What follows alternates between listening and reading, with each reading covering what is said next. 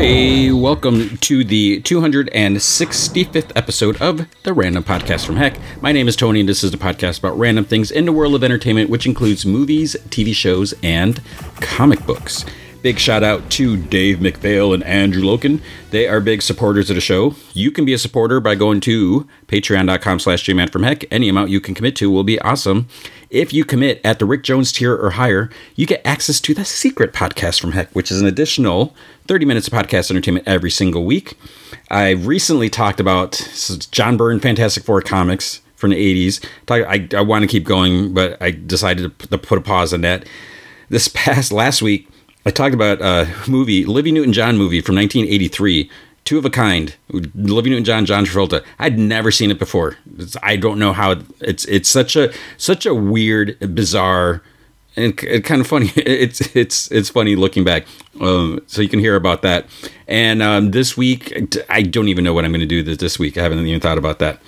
But if you can't commit to a monthly commitment, you can also help out by going to ko-fi.com slash gman from heck, and you can buy me a virtual cup of coffee or four. That is ko-fi.com slash gman from heck. And, you know, I, I, hate to say it, I hate to ask, anything can help. Uh, you know, this time of year is always hard for me. So like September, October, my Podbean um, hosting fee is due.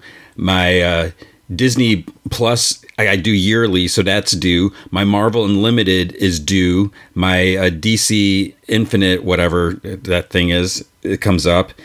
It's just like oh my god, everything just like it's horrible. Oh, and then wait, did I say Marvel? Marvel Unlimited? I think I said it. Anyways, what's going on this show? I was started saying any way you want.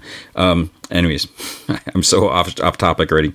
This week Ooh, uh, okay. Decision time. I, I debated back for it. The, the feature, I guess, is gonna be "Don't Worry, Darling." We'll go with the theatrical movie. I debated having that as a feature or Star Wars Andor, since there's three episodes. Star Wars Andor will be the the second, whatever, right right before that. Um, there's also with along with all the regular stuff. I didn't get as much Cobra Kai as I wanted. This this week was insane. Um, there's just and there's so much to cover. I actually I decided to cut Lord of the Rings for this week. I don't. I maybe I was. I was. I, there's three things that we could do. I could do. Either I could just be a week behind, which would make life easier for me, and give you time to watch and everything like that. I could double up next week and do the next, you know, this week's and next week's for next episode, or I could just cut it completely. I I'm enjoying the show. I'm I'm not like married to the show. I'm not I don't dig the show. I don't love the show. I do dig the show. I don't love the show. And I think part of the thing is where how many episodes in? So that I've seen four episodes. I actually still haven't watched the fifth episode. So we're four four episodes and five episodes in and I feel like while there's stuff happening, there's not a whole lot of stuff happening. And I think part of the problem is because it's split, you have like there's what at least three different four different core characters like groups of characters i i just i don't even know what's going and where's the friggin rings of power i don't think i've seen them so I, I don't I may I don't I have to decide. If you have any thoughts, you can let me know. But what else do we have? So um, I think I'm only going to do maybe three more Cobra Kai's, and I'm going to have to finish that the following week. Uh, like I said, I thought I, would do more Rick and Morty, House of Dragon, Patience, Stargirl, She Hulk, all that. And I'm also going to talk, briefly talk about the first episode of Quantum Leap. So I've been kind of talking about that in the news lately. So I thought, well, I should probably watch it. You'll hear what I thought. If it was like thumbs up, thumbs down, am I going to continue uh, with that or not? You, you you can hear about that. As far as the news, so with Fantastic Four it sounds like they have some writers, Jeff Kaplan and Ian Springer are going to be writing it. Now, I believe there's a different Jeff Kaplan, which because I remember I saw I forget who someone's writing. It. They're like Jeff Kaplan, this whatever. So there's a, a, different Jeff Kaplan. These two guys, I guess, don't have a lot of credits or a lot of stuff that they've done, but they did a Disaster Wedding, which I'm not even sure what that is. Um, so looks like they're going to be the writers. So yay! I I assume you know they they've thought very carefully and they have a good idea pitch or however it works. The movie is supposed to be November eighth, two thousand twenty four. So we're 22. So it's like two years from now. It seems like a long time. It doesn't seem like that long, you know, because they have to. I, I feel like a lot is writing on this. This could be potential. This could be like a big franchise. If you look at the last two Fantastic Four movies, I didn't mind them so much. They had some problems, but there, are some some decent things. Although I haven't watched them in like decades or whatever, so I can't really speak to them. I should probably watch those. Maybe I should watch those for again on the secret podcast at some point. But this could potentially be because I feel like with Avengers, even though we you know we have two two Avengers movies coming out, I feel like Avengers is like in this weird limbo place. You know, without Captain America and Iron Man and even Black Widow it's like you know who are the avengers? And and yeah you can constantly have different characters.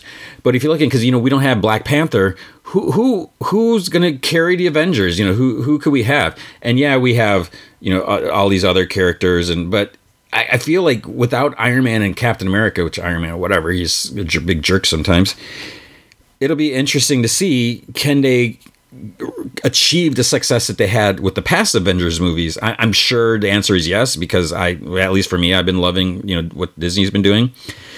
But we have Fantastic Four could be another potential franchise, you know, that doesn't have to be Avenger Core related.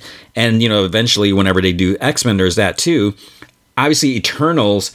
I don't think that hit as, as much as they hoped it w- would have done.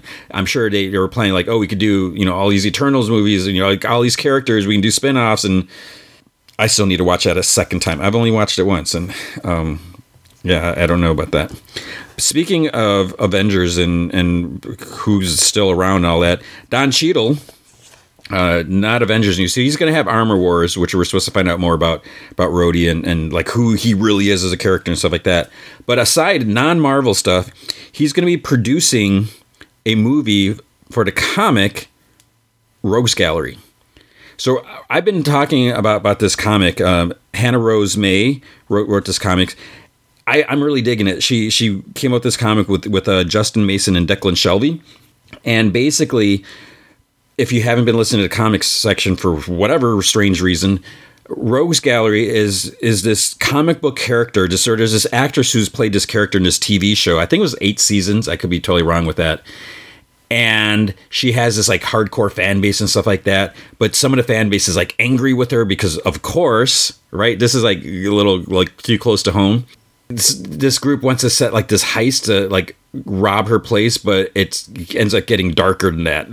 You know, some of them have like darker schemes and things get. Uh, I think I think issue three was issue three this week. We'll, we'll, we'll hear about it as we get to the comic section. I can't remember. I, I think I just read it. I'm I'm I feel like I'm like in a time flux time machine. I don't know what's going on, what I did and what I didn't do, or what I haven't done yet. And but uh, that that's that's cool. Um, I, am I'm, I'm excited for that, and it's it's it's a really good comic. I'm really enjoying it. So Rogues Gallery, you, you should just Image Comics. You should definitely look into that. Scanners, are you a Scanners fan? Have you ever watched Scanners? So Scanners, I think it was 40 years ago that it came out. I remember when when we first got our DVR, DVR, VH, VCR, way back. I remember going to the video store. It was a Team Electronics in Algonquin, Illinois if, if you are from that area, you know what I'm talking about. Long gone. It's so sad. that There's a little strip of, of highway. Anyway, so we would go to Team Electronics, rent rent movies, and this was before way before blockbusters. Jesus, so long ago. And I remember I always wanted to see this movie, but my I think my, my dad was always like, eh, maybe we shouldn't. You know, he he he was open to this thing. Like I remember we rented Road Warrior, or was it Road Warrior Mad? Maybe it was Mad Max. Might have been Mad Max or I think because I think I saw Road Warrior before Mad Max, and I didn't realize Mad Max. I thought I was confused. Anyways, there the HBO is is doing wants to do a, a series based off of Scanners, like in the same universe. I need to watch Scanners again, and uh, David Cronenberg is uh, going to be a, an executive producer. Okay, I'm I'm I'm definitely intrigued with that. Uh, we'll see what, what's going to happen. We're also going to see what's going to happen soon. There is a trailer for Hulu's Hellraiser. Ooh, I'm really not sure. I don't know. I, I really don't know what to think about this. You know, watch the trailer. It looks fine, but I feel like it it could easily fall into like, oh, let's kill these people who let's trick them into opening this. I mean, there's this dude who has a box and he's he's trying to trick people into opening it. So you know you can summon the Cenobites probably. If I don't know if they're called Cenobites, maybe I'm sure they will be, but mm, we'll see. And and the whole female pinhead thing, you know, I, I am on the fence, and I, I'm not against it. I'm not like oh, I'm not going to watch this. That's that's wrong and I guess you know if you go back to original book, it talks about. I, I, think there's there's even a line that says like Pinhead's voice was a little like high pitch or something like that, and it's supposed to be androgynous and not really clear. But it, it I guess it doesn't really matter. You know, it's it's not a continuation. It's not. Oh, I don't even know what it is. So I'm I'm okay with with I'm okay with them doing a female Pinhead. I don't know if it's necessary, but who cares? Whatever. I just just give me an awesome movie is, is what I what I want to see, and I'm really intrigued with with the character's design. I a couple weeks ago, two weeks ago, I think. I, I tried drawing a picture of this new pinhead and with, that was when there was only like one no there's I think like two images came out. I started when the first one was out and I thought that she was wearing kind of like a like a, a, a blouse, a dress, or something like that. I thought there was like straps on her shoulders, and then you see this other image, and it's like, no, those are huge gouges, like slashes in her shoulder, and and then her neck is just so interesting. It's just like all kind of opened up, and it's and and my daughter actually pointed out to me, she's like, oh, that looks like like a like a choker or like a, a little pocket gro- brooch or what I forgot what what she said, but a little thing like in the neck, and you, so in the trailer we do get more of a glimpse and I, I am excited. I'm excited. I'm scared. I'm super. I'm not scared to watch the movie. I'm not scared like like it's gonna be a scary movie. I'm scared that I'm gonna be like have my heart broken because I I love Hellraiser. Oh, we'll see. I'm I'm trying to be like optimistic, like excited for this. The other thing I'm I'm excited for. I should have started with this. There's this movie coming out. Um, oh man, I forgot the date now. I think it's October. It's called Dangerous Games: The Legacy Murders. So if you watch it, it's a little kind of like uh, Saw related, a little like Ready or Not, you know, it, whatever. Has Jonathan Rhys Meyers, has a uh, Jon Voight, I believe. The, what is so incredibly awesome? The movie is written by Brian Buccellato. That that makes me so happy. So Brian Brian is a great guy. I, I I'm happy to call Brian a friend. Brian, as you may know, he was a co-writer and colorist on The Flash during the New 52, him and Francis Manapul. That's such a great Flash, one of my favorite Flash runs. They did that. They worked on on um, Detective Comics. It's just really great, great stuff. And you know, he Brian's other stuff. He did Sons of the Devil. He did Cannibal. He has a Devil Chicken Devil, Chicken Devil from, which you should read that. I'm actually behind in that. I, I actually just, or I didn't realize I was waiting for it the. I started reading it on Comixology, and the thing is, Comixology trying to read on there is just like trying to buy it, and it's just. I, so I was waiting for the trade to come out, and I the trade somehow snuck out, and I, I was like, "Oh, the trade is out!" So I ordered it. So I, I just got that this last weekend, um, past weekend, yeah, so I'm I'm super excited for this. I, I, I am so I'm so proud of him. I'm so happy for him.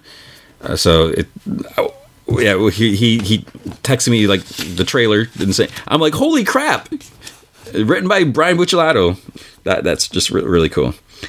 Andor, which we'll be talking about, season two is not coming out until probably 2024.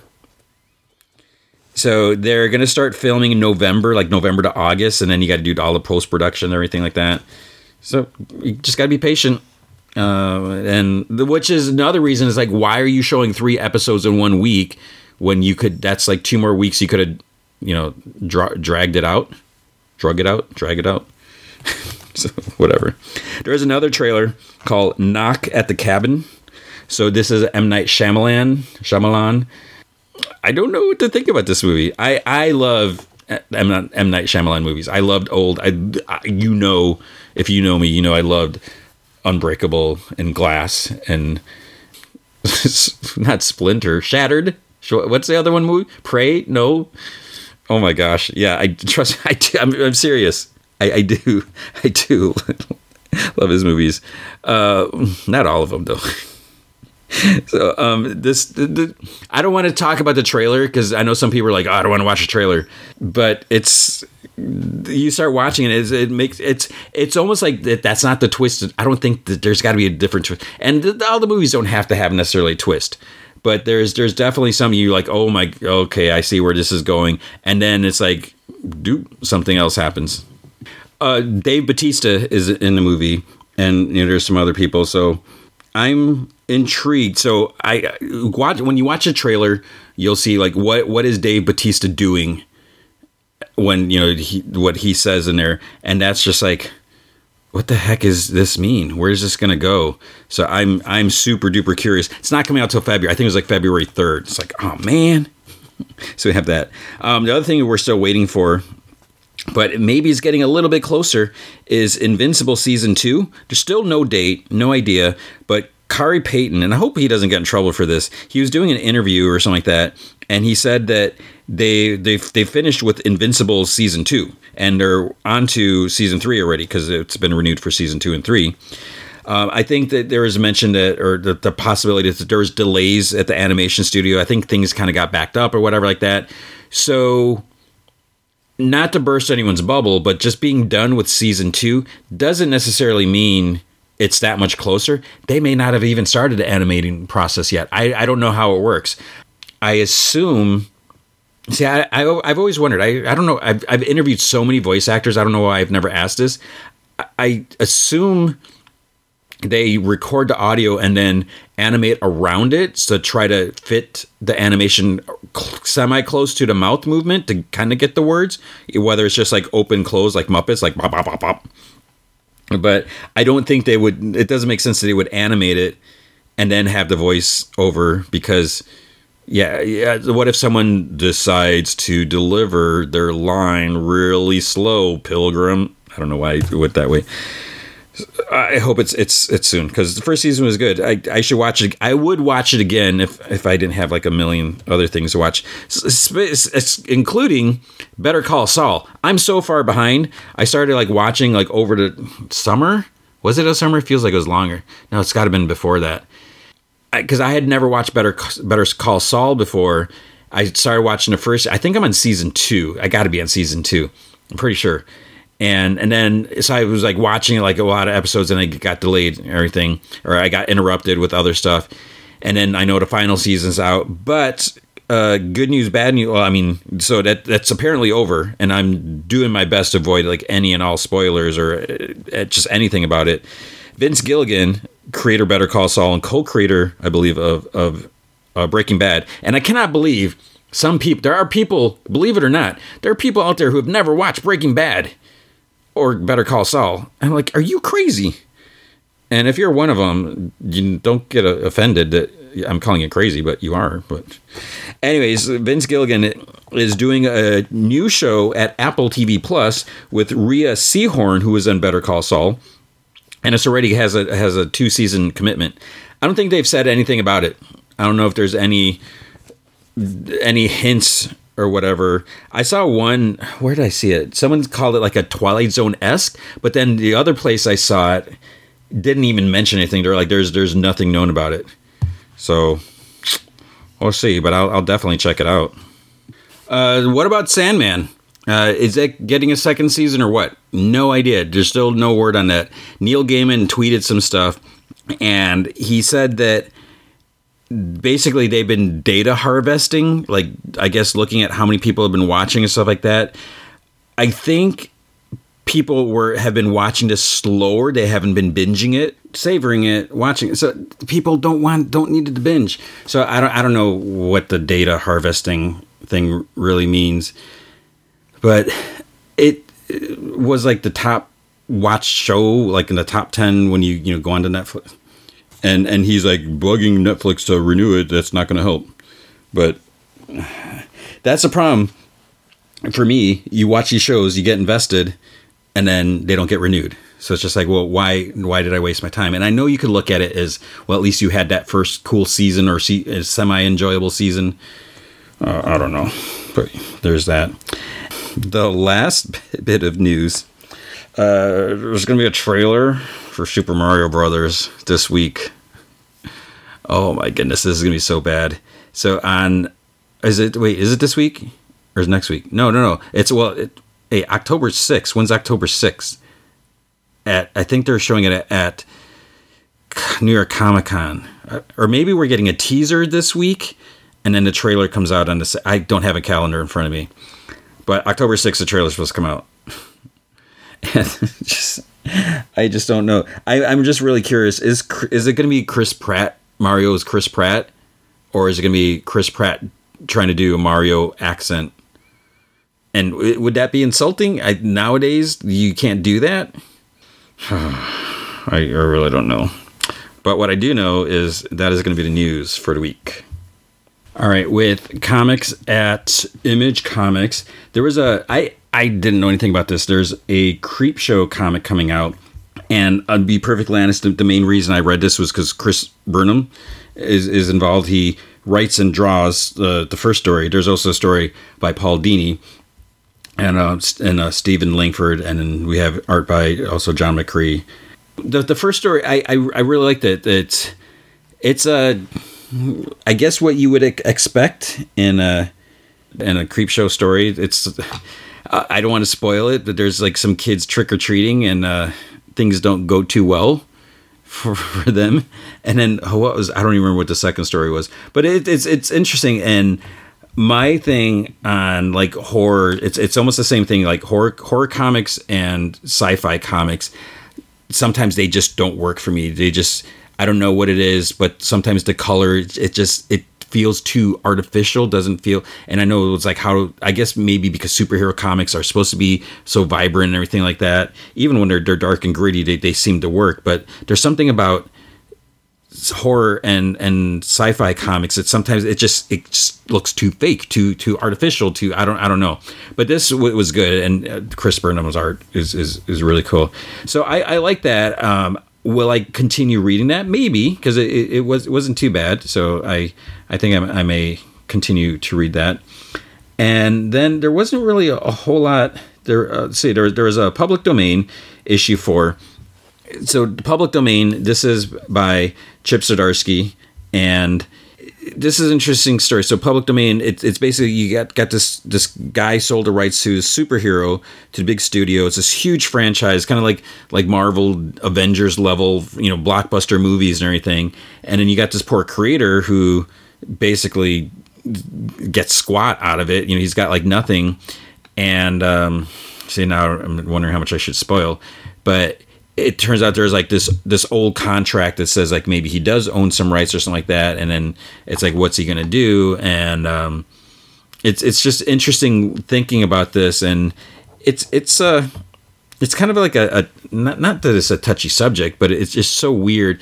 And there's also the fact when you you look at this, like you you know you, you look at I don't know how much credit say this is it's so hard hard to say that because I, I always use like Superman in, as an example. You know, there's a whole thing. You know, Siegel and Shuster, yes, they created Superman, and you know they are owed. You know, we owed them so much for for creating this, this amazing character.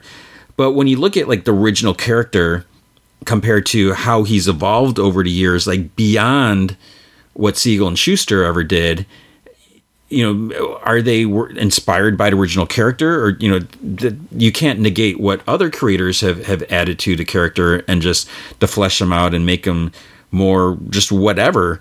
And you know you could say the same thing like let's take thor for an example. You know thor has been in comics since the 60s and you know not, if, not even if you, if you don't even think about like the, the norse mythology and all that.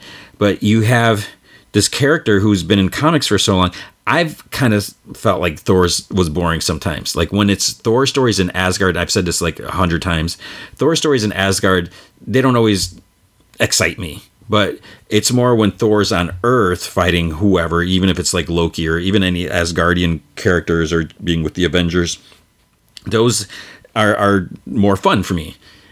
But with all of that, you look at how successful the Thor movies are. How much is, is that credited to the original creators or the comics even you know any of the creators of comics versus the magic of the cinema and chris hemsworth and just you know whoever wrote his dialogues and direction and, and all that You, so you could say the same thing like Iron Man. You know, people knew who Iron Man was. You know, Iron Man had Force Works and an animated show, and he had an animated show in, in the '60s. But Robert Downey Jr. really added a different level of life to the character. So it's it's hard to say when who you know the original credits creator should be credited and compensated but it's just I don't know. It's, it's kind of like a, a, touchy area, but maybe maybe it's not. You know, and and I wouldn't really know because you know the only thing I've helped create is Comic Vine, and yeah, that's that's a different story as as well. And I, I should go down that that route, but it's it's it's a definitely an interesting comic. So long story short, you should be reading Public Domain. It's a it's it's very interesting to, to think about like that situation. Then there's a Rogues Gallery number three. So I, I talked about this in, in the news. I'm, I'm, super excited. I mean, and with that, I don't think I, I mentioned there's like no network or whatever who you know, studio involved, but it's Don Cheadle's production company, I guess. So hopefully something cool will happen with this. But uh, in Rogues Gallery issue three, the story kind of like takes this turn where we start to see like how things like what this group of these cosplayers or whatever like what they have in, in mind. And it's not spoilers not all of them. So you know things are are, are kind of getting um, a little little dark. And i think the trade i think the trade might be coming out i forgot when it was like november december so uh, i mentioned before you definitely should be be reading rogues gallery it's i really i'm really digging that that comic then um, there's Vanish. So Vanish is a new comic from Donny Cates and Ryan Stegman. So that right there kind of tells you what to expect in terms of quality. So you know it, it's it's a cool story. And the first issue, it it kind of has to set the tone, set the stage, and do everything like that. And we kind of get this really intriguing world set up. And um, it wasn't quite what I what I expected but you know there's like kind of like some magic involved and just I say I don't even know. We we kind of get like a flashback seeing like some characters in this this being this world conqueror type of you know dude. Then we have our character in the beginning. And who exactly is a vanish or what is vanish? Why is this called vanish? I, I don't really want to get into that but it's um ryan stegman's art is just it's just amazing and and I, I feel like every time he puts something out, his art just gets like better and, and better. So you should definitely check that out. I think it's a slightly oversized. It's you know not not like a eighty or I think it was like I think it was like forty pages maybe. I, I could be wrong on that, but that that was really cool. Um, I meant to read this. I, I didn't read this at Boom Studios. There is Stuff of Nightmares number one. So it's a four issue miniseries. It's uh, by R.L. Stine. Um, I wasn't a big R.L. Stine fan because that was like after my generation or whatever. So I wasn't like into like the the books, but he's back. So R.L. Stine is back, but not for the faint of heart, with a chilling take on an iconic character, perfect for fans of Fear Street and EC comic horror titles. In the first of Stine's reanimated re-imagings, you're familiar with the classic tale of a mad scientist hell-bent on creating life, but when these two demented brothers have or what these two demented brothers have created is something else entirely. So um, I'm, I'm really curious about this. The art, I believe, is by A.L. Kaplan. Um, off the top of my head, I'm not familiar with the style. So I, I think, as I was saying before, that's going to be the big selling point is like, how does the art and the color look? Is it to capture like a, a horror um, vibe. So I should I should really try to read that, and I should try to remember to mention it next week if I if I do read it. Let you know what I thought. And then um, this week was just crazy. Uh, I did not read G.I. Joe Real American Hero 298. I'm unfortunately I'm not like super loving this final story arc. I'm I'm a, I'm a little bummed because it is the the last story arc at, at IDW. I still don't know where it's headed to next. I, am sure it's got to be out there somewhere. I should. I really should find out like who's gonna be what, what's gonna happen to J. Joe after. I think it's issue 300 is the last one. But I'm not super crazy about this story. The last one was just is a a little little little wacky. So I don't I don't know what to make of that. over at DC, there was Harley Quinn 30th anniversary special. So it's, it's crazy to think that Harley has has turned 30, and uh, so with, with this we get like a, a hundred page comic, and there's a lot here. I'm not super crazy about the hundred page comics, and I, you you know you definitely get your money's worth. It, you know it's cool to see to celebrate the character and all that, but I just feel like there's just so much to read, you know, normally that this it just it makes it hard for me. But I know that's like a, a silly argument. Anyways, with with this we have a story written by Amanda Conner, Jimmy Palmiotti with Chad Hardin. So that's cool. Alex Sinclair does a color. There was a story by Paul Dini with art by Guillem March. Um, let's see. There was also Sam Humphries story with Erica Henderson doing the art, and there is a um, Rob Williams and John Timms. So John Timms, it's weird seeing because John Timms did stories with Amanda and, and Jimmy as well, but that's the last Harley story, and I don't know how I felt about that one. That was uh, not, you know, there's something. And then there's a, a Stephanie Phillips and Riley Rossmo did one. There's also one by Step John, Step Stepan Sejic. I can never say that name right. And there was one, um, Mindy Lee. No, no. There's Mindy Lee and Terry Dodson, uh, with Terry Dodson doing the pencils and Rachel Dodson doing the inks. But there was a story. Stephanie Phillips, Kami Garcia, maybe Mico Suayan. Yeah, that's uh, tied to that um, Black Label Harley book. I forget what that's called. Is it called a Harley? I feel like something else. It's uh, if you if you love Harley, there's a, a lot to celebrate there. So don't miss that. And and there's a bunch of different covers. You know, there's some. I think there's at least two Amanda covers, but there's, there's tons of other ones. Then there's Titans United Blood Pack. This is a that kind of weird um, Teen Titans book where I don't really know where it fits in in terms of a continuity, eh, because it's it's like you have the yeah it, it's not in the regular continuity, and they mention I don't know if it's just a coincidence, but they they have the they advertise the HBO Titans on on the cover. I don't think it's it's necessarily tied to that. But this is written by Cavan Scott, who I'm pretty sure wrote that last that previous Teen Titans story, which was was interesting because you know you had Nightwing and you had Jason Todd on the same team, so that kind of felt like it was more kind of like the Titans HBO the, the TV show vibe. Uh, Lucas Meyer does the the art here and this was a if, if you accept this as like an out of continuity tale, then you know there's some some cool stuff here. And the nice thing about that is you know it it gives them a little freedom to go outside the box basically, and you know you don't you're not hindered by like oh world without the Justice League or you know whatever you know random storylines going on. So uh, it's it's definitely interesting, and you know so we we and not only do we have Nightwing, but we also have Tim Drake, and we have Beast Boy, we have Starfire, Donna Troy, uh, Superboy, and Raven. So it was it was interesting. I'll, I'll definitely I'll check out the next one.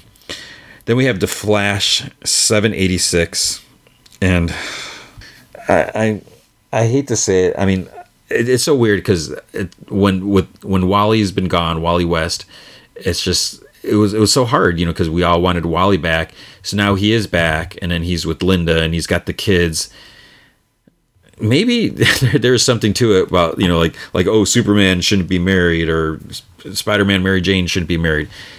I I'm not super crazy about the kids, and I don't really know what they're, they're trying to do with them. And you know now now that Iris has everyone has powers, and it's just yeah, and it's it's a tie into Dark Crisis, so uh, uh, whatever. But Iris uh, Iris Linda gets a, a costume in case you're curious.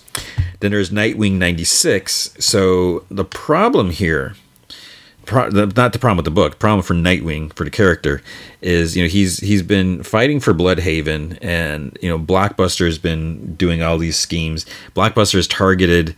Uh, Dick Grayson, because you know Dick's he funded in a, a, lot of money into the town to try to help the underprivileged and all this like that, which got in the way of Blockbuster's plans for you know taking over everything Uh, spoiler for the last issue, as Blockbuster and and uh, Nightwing are fighting, eh, Nightwing's little tiny mask falls off, and he's like, "You're Dick Grayson." So it's just like, oh crap, what is he gonna do now? And uh, so there's a little of that, or a lot of that gets gets picked up here.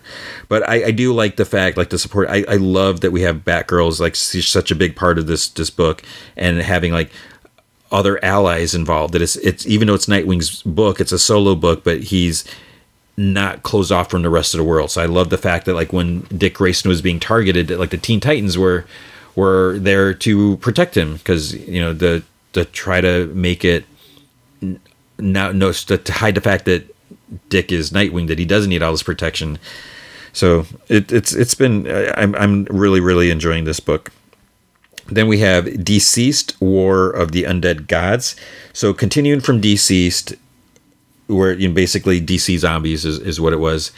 There was a, a, cure that was found, but we're now we're seeing like some of the remnants and trying to pick up the pieces. But it's things aren't all happy and resolved. You know, they may have found a cure. There's still some serious problems, and uh, the serious problem goes by the name of Darkseid. And we have basically it's zombie Darkseid, which is makes him more unstoppable. So yeah, there's uh, bad things happening here. Uh, DC versus Vampire All Out War. So this is a this is in- interesting. This book. Uh, so this is Matthew Rosenberg, and um, this is kind of like the offshoot book where they may have found a cure for the vampires as well, but you know it, they have to do some things, and uh, they need to find certain people. It this story involves like going to like a, a vampire blood farm where they you know was it, I forget I don't think they call it blood farm, but where they have some people held captive, and they're they're not they don't want to kill them and they don't want to like turn them, but they there's someone there that they need and uh, someone shows up to claiming to be an ally. Can they trust this person? And so forth. And then the the backup story. There's more on. Uh, I almost spoiled the the king vampire. If if you've been reading, you know who I'm talking about. But more on how this person became the king vampire. So there's some some, some good stuff there. Dark Crisis Young Justice number four. This has just been okay. Uh, Young Justice basically Tim Drake, Connor, uh, Superboy, and uh, Impulse Bart, they've found themselves in this other like worlds, which is kind of like what's been happening to the Justice League apparently. So you know they're supposed to be dead, but they've really been taken. They're put in these like fake worlds, and I don't know like what the the purpose is. Like somehow their energies being siphoned. I don't know, but we have that with uh, Young Justice, and it it's okay. You know, I, I, I love seeing the characters gather and, and seeing, you know, uh, Wonder Girl and even Arrowette, you know, having her back. And, and so there's some, some okay stuff here. Catwoman 47, I didn't like this, this issue. I've been, you know, enjoying the, the series more lately, but we have Catwoman kind of going on vacation with that dude, and I don't remember this this guy's name. I don't really care for this guy so much the way he's drawn in this issue, I'm pretty sure is a different artist. It, he just looks, I don't know, like you know, he's supposed to be this like super cool and good looking and suave guy, and and just there's a, just a couple panels where it just looks kind of cheesy and it just doesn't really convey. But what do I know? Because I'm a dude that doesn't isn't attracted by other good looking, smooth or suave dudes. So I was just it, it, just felt like really cheesy and just didn't really achieve. There's one where like looked like he had like a small foot, which again, no no offense to small feet drawing artists, but uh, yeah, and it's just yeah, I don't know where, where this is going, and I, I don't know what Catwoman's doing, and I don't understand what what's with her and, and Bruce like Batman they ever gonna get back together or just completely done? I don't know. Black Adam issue four. I don't know what to make of this series. You know, we have Black Adam's dying, and he's like ready to be- bequeath his power to like a potential descendant, and everything like that. He's dying, but I could be wrong. I think this is taking place before Death of the Justice League. So this is, I think it's a ten issue series or twelve issues, and it's just uh, I don't know where this is going. And I'm not I'm not the biggest Black Adam fan. So I mean I didn't even mention Black Adam in the news. I, I I don't think there was another trailer. I think the trailer was last week. Maybe there's a trailer this week. I know there's a new poster which is very similar to the poster Black Adam uh, or the image of the cover of Black Adam sitting like on a throne, whatever. But I love Dwayne Johnson. I just don't feel see him as as Black Adam. But whatever. Um, so this comic, I'm I'm intrigued with it. Like who this this new you know what what's what are they gonna do with this character? You know, is he you know why are you gonna get rid of Black Adam and have this other guy, or is, are we gonna get both? I don't know. Then we have Batman the Knight issue nine. So this is a Chip Zdarsky book, which is basically Bruce Wayne training around the world. I don't like the fact that everyone knows that this is that he's Bruce Wayne, that he's like training, and it, you you have all these people that are going to be aware is like why is this rich playboy doing all this stuff? And like oh wait he goes back to gotham and then batman who's this batman characters start showing up doing all this stuff? So I, I feel like there's just so many people out there that are like getting kind of in on the secret and maybe there's just no way of telling like what he has planned why he's doing any of this but i would have preferred it if he was just more anonymous when he's he's just going around everywhere. And with this he's uh tracked down. He he's come into contact with Ra's al and Talia, and oh, also um, Ghostmaker is is in this as, as well. Batman, Superman, World's Finest number seven. This um, I, I'm enjoying this this series, and uh, this issue was kind of weird because it's called a uh, Strange Visitor, Chapter One, and uh, very reminiscent to Superman story, we have someone sent to Earth in a ship. You know, planet blows up, but it's not quite what you think. You know, uh, I guess I'll, I don't know how much of it is a spoiler. It doesn't come from an alien planet, so then you might be like, "What do you ta- How can that be?" So um, there's definitely some interesting things. Like I don't know what what they're gonna do with this this character, but uh, I, I there's something about it. Just seeing Batman and Superman and Robin, and I, I love Robin's like youthful enthusiasm, and just just the way he like approaches everything, and it's it's a it's it's, it's a fun book. I, I'm I'm really digging it. And then Batman One Bad Day, uh, Two Face. So this is by Mariko Tamaki and Javier uh, Fernandez. So it's it's a not quite as intense as the Riddler story. The Riddler story was weird with how it ended, like what basically what it meant, and I almost felt like that was has has to be like out of continuity. Like it can't be anywhere close to what's going on with like just the stuff that that Riddler does and what he proclaims and and stuff like that. With this Two Face story, you know, yeah, it doesn't fit in with whatever the heck is going on with Two Face and and uh, uh, Task Force Z, where he's kind of good, but um, it was definitely interesting to see. Now, one thing, no offense, and I'm not saying I'm like some brilliant detective myself, but there's one little twist. It's not really, I don't even know if you'd want to call it a twist or a development, but it's something that I kind of called like right when it came out. I'm like, oh, it's it's obviously going to be blank blank whatever, and it turned out that that was the case. So I don't know if it's meant to be like obvious. I'm I'm definitely I'm not trying to give myself like way too much credit, but maybe it wasn't. I, I, don't know. It just maybe I'm just so suspicious of, everything, everyone. So it, it was a, a, fine story. Uh, there are some parts with the way the Harvey part looked. I didn't. We we we've seen like so many different versions of Harvey Dent. I feel like that I don't even know what his true appearance should look like. And don't even get me started on, on like what color skin does Two Face have? You know his his other side, but Harvey, I, I didn't really like the way his hair looked, and and I don't know, it just it didn't.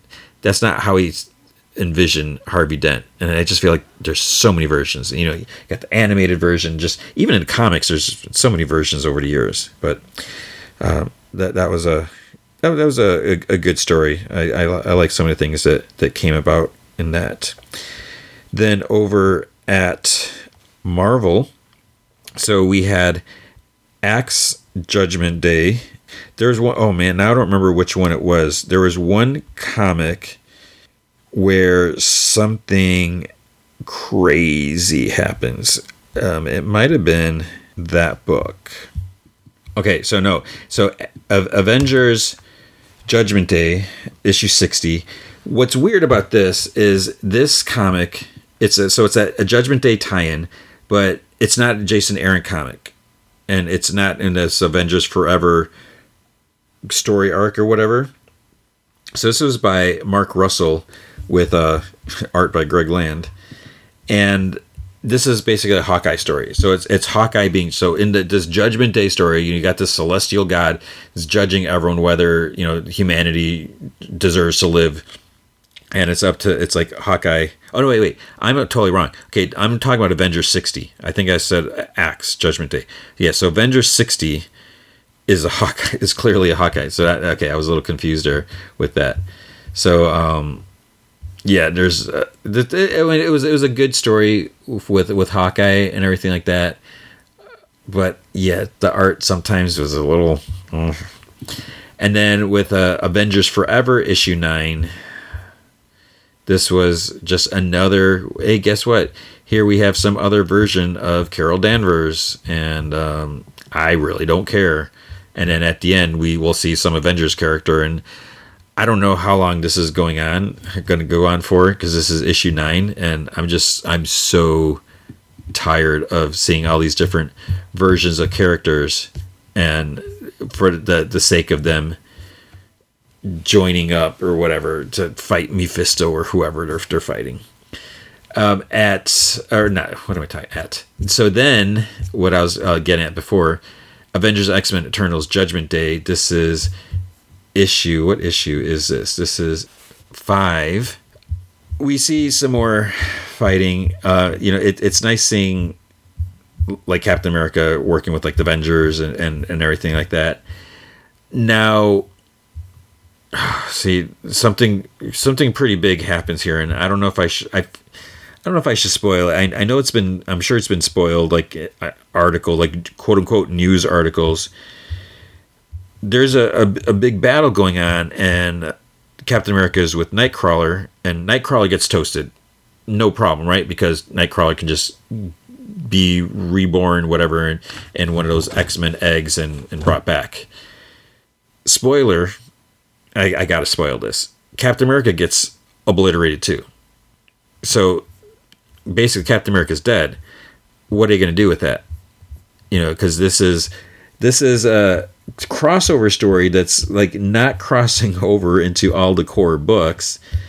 You know, it is crossing over all X Men books, but it, it's I guess it's kind of crossing over into Avengers now, but it's not crossing over into Captain America books.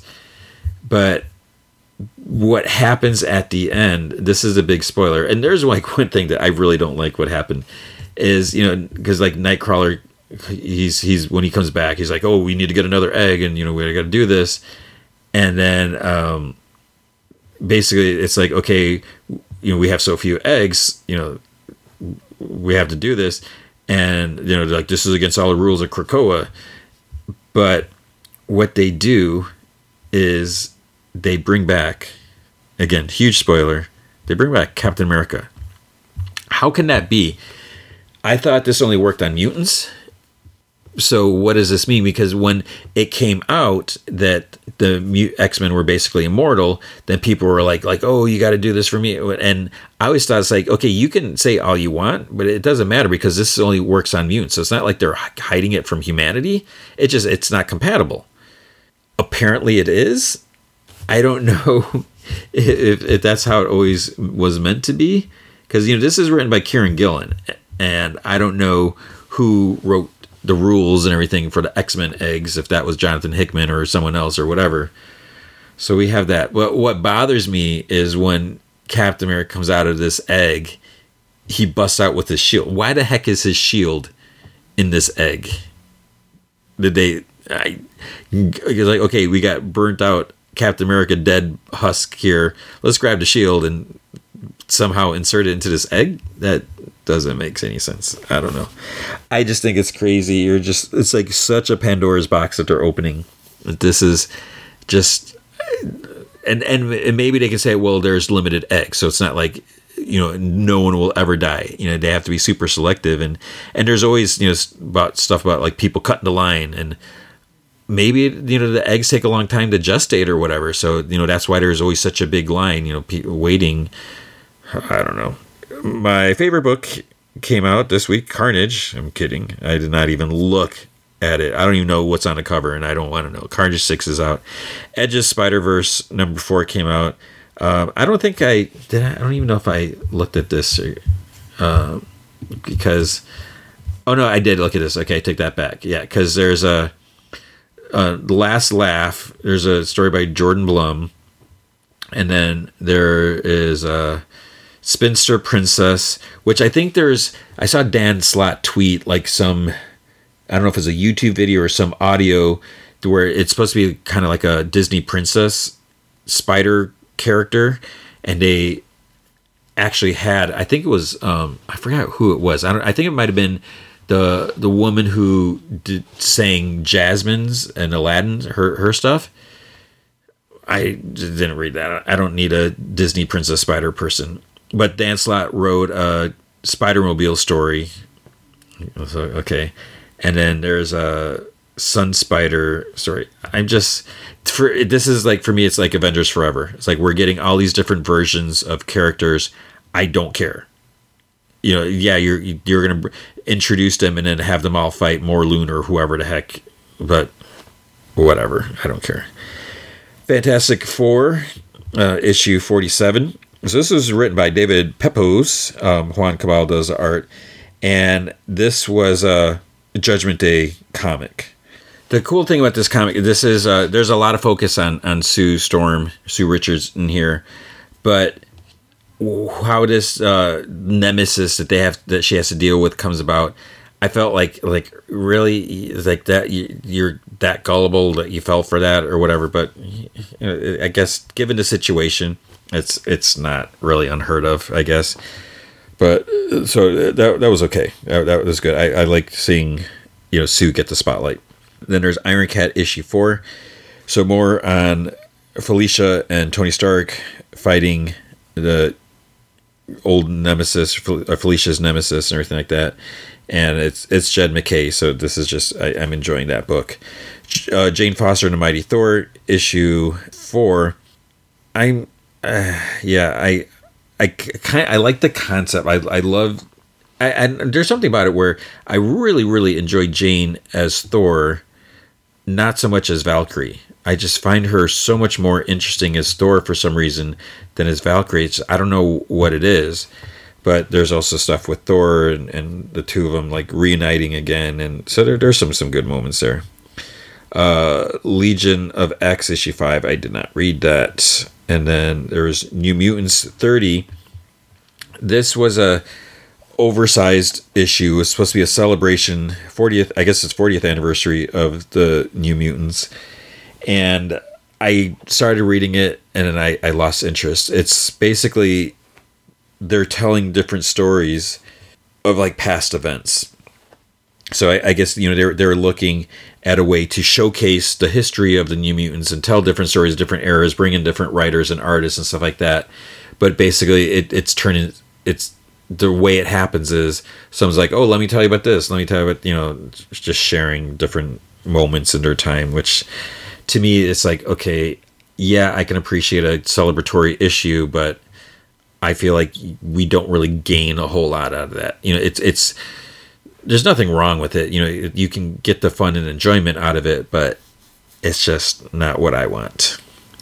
Then there is Star Wars Darth Vader, issue 27. So more on Darth Vader working with Sabe, uh, Padme's handmaiden, or whatever. Yeah, I think she's a handmaiden, like decoy handmaiden, and fighting up against uh, uh, Red Crimson Crimson Dawn and stuff. So it's interesting. I don't know what to make of like the stuff that Darth Vader's doing and like what his mindset must be. So it's just kind of interesting.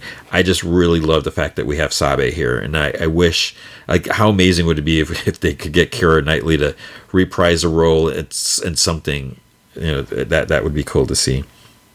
Then there is Strange issue six. So this story is really focused on Wong and you know he's trying to get to the bottom of this blasphemy cartel to figure out like what's going on.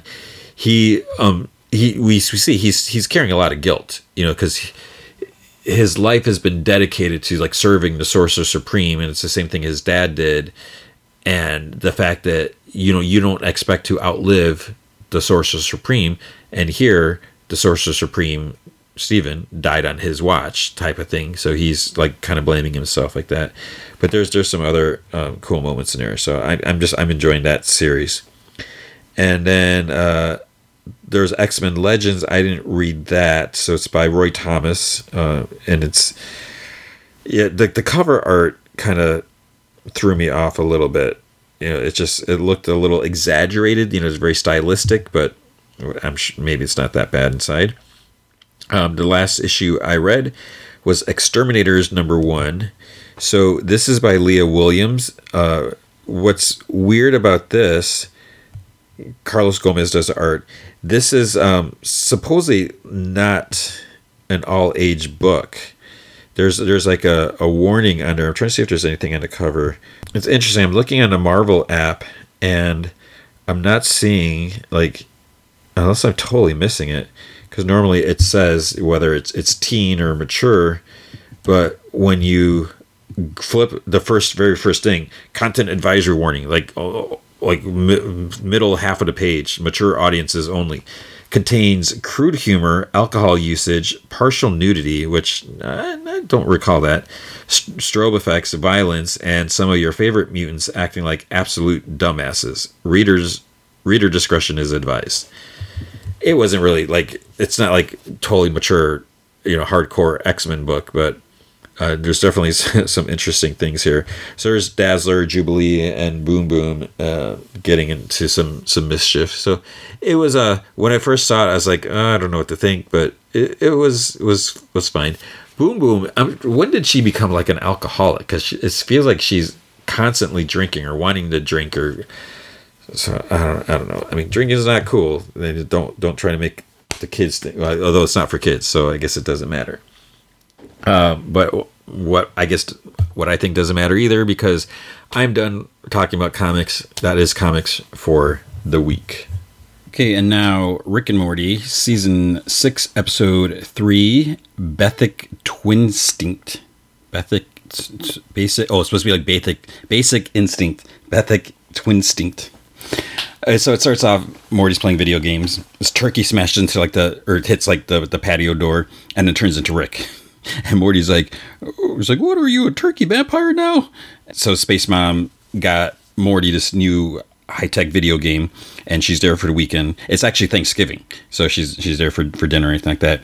Jerry gives us toast. He like toasts to Beth, the Beth who chose him, and then he he keeps going on like if anything were to happen to him, he couldn't live. He he's like he did his own life, and they're like okay, you know things get a little awkward.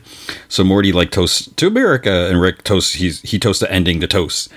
And then they're about to start eating, and Jerry's like, "Just to be clear, I'd kill myself." They're like, "Yeah, yeah, we know." So it, it's weird because Jerry's like just so. I, I didn't think he was so like. I don't know. It seems like he's very attached to Beth, and well, they had their they broke up, and I don't know. So Beth and Space Beth Beth Beth Beth and Space Beth are doing dishes. Space Beth. This is gonna be hard for me to do this sec- segment. Space Beth says that you know because uh, Beth is like, oh, I'll fix up you know the the man cave for you, and she's like, oh no, I'll, I'll just sleep in my car. You know, it's kind of like it's her car. She means her spaceship thing. She's like, oh, it's kind of like a TARDIS thing, you know, bigger on the inside, or whatever. Beth's back is like aching. She's like, oh, here, let me fix. And she cracked, and they're like just drinking wine or anything like that. But she like knew exactly where her back hurt and, and stuff like that. So the the kids are or Morty and, and Summer Morty's playing video games. Beth's just sitting there, and Rick's Rick's like watching. They're like really bored with the the video games. He's just shooting. It's like asteroids, basically. You know, shooting asteroids. And Rick's like, well, maybe it's because we shot so many real asteroids. Then they decide to look at like the menu, and Rick's like, oh, it's at the factory settings. He's like, he looks at the realism setting. He's like, it's set at four. And he's like, do we want it? What do we want? Ten? And Summer's like, oh no no. She's like, let's do nine. I'm kidding. And they're both like, shut up, Summer. so they put on 10 then they're, they're playing it. Morty's like it's the same. He's like no it's worse. It's the ship's just going there's like no asteroids around. And rick's like ah because space is so vast that there's just lots of nothing. Then Rick sees that you can record a video for your kid in case you die, and he says it's a good idea since he'll be out in space for a while. And he's like, "Oh, hey son, if you're seeing this, I starved to death looking for an asteroid." Then Summer's like, "Ugh, this is so stupid." And Rick tells her that you know he says something like whatever, and then he's like, you know, she doesn't know anything about gaming culture, and you know, as she's walking out. Then it's like night, so we, it's weird because that was Thanksgiving, but then he said it was still think. I think that was things. Yeah. So Beth, she's sitting up in bed and she's looking out like the little patio door, balcony door in, in the bedroom. Then she goes outside and Space Beth is is awake too, since they have things in common. And they're like, yeah, we both have crappy backs. So then Beth fixes Space Beth's back now because she knows where it's at. And then she's like, I know we're not massage people, but you could probably use this. And then you know, she starts massaging. She's like, ah. And She's like, yeah, you act all tough and everything, but you probably keep your attention right here. And then you just like right the right spot.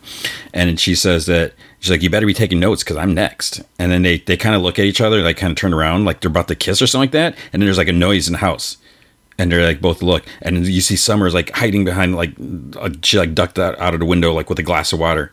And beth's like oh maybe i better get back inside so the next day summer is about to play a video game. Morty comes up. He's like oh now you're into video games? It's sort of it's supposed to be like a street fighter game and the different modes are like battle royale meth mode pants free urban and slappers only and she's like, well, maybe real life is just too much for me right now. Or maybe I'm just not afraid to change my mind about stuff. And she's like, maybe mental flexibility is stronger than stubbornness. and and Rick's like, like, oh yeah. I think I did say Morty came in complaining, right? I hope so. so then Jerry, he comes in and he's like, oh, I'm going for more realism if everyone's interested. And he talks about going like OG. He has basically like a regular puzzle the Beths come in and they say that they're going to go out for ice cream if there's any flavor requests. And they're, I think two of them, two people say vanilla. I don't know if it was Rick and Morty or Rick and Summer. I don't know. And they're going to go out out to space because then Summer, because Summer's like, why do you have to go out to space to get ice cream? They're going to the floaty.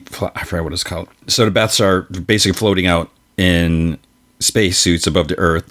Space Beth Space Beth, you know, says that she actually has a pint in her space station, and Beth's like, "You have a space station?" And she's like, "We have a space station," since they're like the same person. Beth is like, you know, only one of us knows who they are, and Space Beth it was like, "Well, why don't you know we figure it out? You know, we can just say whatever we want to each other, like things that we wouldn't even say, you know, to anyone else or even to our, ourselves." And Beth's like, "Well, what wouldn't we say to ourselves?" And Space Beth is like says like, "Wow, my er, er, my ass looks great in a spacesuit" or something like that, and Beth kind of blushes, and she's like, "I am a good-looking woman." So then they're like suddenly in a ship and they're like making out. Then Beth is like, like, oh, we forgot the ice cream. And they start making out more. And then uh, this is like Morty was taking out the trash, so they were like still in the car, and so he overhears them like whatever messing around. So now we see Morty is glued to the video game with Summer. So they're both like like just in denial or just like grossed out or freaked out or you know they don't know what what to do. Rick yells, he's like, "Hey, you can't just take my control." And Morty's like, "Yes, I can." And Summer, he's like, "Go get another one." And she's like, she's like, "Some of us need all the control we can get." So Rick's kind of like mad. And then Summer asks Morty, she's like, "Why is he suddenly into realistic video games?" And Morty says he already was. And she's like, "No, you're like like in a trance." And then they hear Jerry's like, "Beth, oh, it's like, oh my god!" And he's like, "You said you were getting ice cream." And then one says like, "Oh, must be in the car," and he's like, "Oh, good," because otherwise it'd be weird. Because you know they they thought that he saw something, but he just saw that they didn't have ice cream, so he freaked out because Jerry overreacts to everything. Then Morty says to Summer that he's afraid that things will become more noticeable. Beth goes in the garage to talk to Rick, and she asks you know, there's like this like big like space fish whale on on his like, counter. She's like, "What are you doing?" And he's like, "Oh, I'm making a controller." He's like, "This species of bionic space whale has carbon w- wiring." He's like, "Great for smooth gameplay." And then he's like, "Oh, don't worry, it won't die," or he says something like that. So then she asks if his replicator can make ice cream from the gloppy drop system, and he's like, "Why would you want replicated ice cream, poser?" And she says that she went with Space Beth. They had such a great time that they forgot then he says that as you know he's metaphorically forgotten ice cream as she put it many times. He's like you know just don't worry. Do as you kids say and you do you. And he says but it's not her ice cream she's forgetting it's her family's. If she forgets too much then she starts having secrets. And she's like oh you're against secrets? He's like "Mm, heck no whatever. He's like secrets are great. For instance he's like i had a pint of, of vanilla gloppy glop in my fridge this whole time and so he's like help yourself whatever then he says he's just saying that life piles up like credit card debt and she's like well this was a simple cash transaction fun and done but then they're kissing and rolling around in the snow on the roof, and they're, they're like snow angels and stuff like that. They start quizzing each other, like, "What's your favorite Culkin?" or "Who's your favorite Culkin?" "Who's your favorite cure for hangover?" And there's like laughing, and then Beth's like, "I told Dad, but I didn't have to because he already knew." So she thinks that he said it was fine until it makes them feel indebted to their lessers or something like that. And Space Space Beth says, "Yeah, that sounds like Dad." Then Beth wonders if they owe them an explanation. She's like, you know, I'm married. She's like, we both are, but you know, I'm still in my marriage. And she's like, that's the one defining difference between us. Space Beth says that there's no rule book that says that she has to be. And Beth's like, well, what is this? She's like, are we in love with ourselves? And Space Beth says, like, you know, oh, you're so analytical. You know, she's like, we don't have to call it anything. Beth says that, you know, she will, she'd like to know what the, the shelf life is. And Space Beth says that, you know, there might be a way to gather that data. And at the same time, Beth says motel room. Space Beth says holodeck. and Beth's like, I like your idea better. So Jerry fin- finishes the last piece. It was like so obvious. He's like kind of spinning it around. He gets the last piece. He cries out to Beth, but she's not there. Morty and Summer are still playing video games, like ignoring. It. They're playing like Final Fantasy VII because like Morty, his character can't lift like gigantic sword or whatever. Jerry comes in and asks if they know where their moms are, and he's like, "Oh, I'll just go look." And Morty's like, "No, no, no." He's like, "Why don't you just play, you know, video games with us?" And he's like, well, "I don't know. You know, he doesn't know anything about tech and, and stuff like that." And he's he doesn't know what game to, to play. So they're like, "Oh, we'll just let the council choose." And the game that just randomly comes up is Hide the Affair. And it's like chapter one and the the text on there, you know, there's this woman lying in bed. It's like lie to him about your infidelity because if he finds out about your affair, he will take the kids. And he's like, "Oh, this is kind of spicy." Rick comes in with like a controller, and then he's like not happy because it, it looks like it's like a single player game.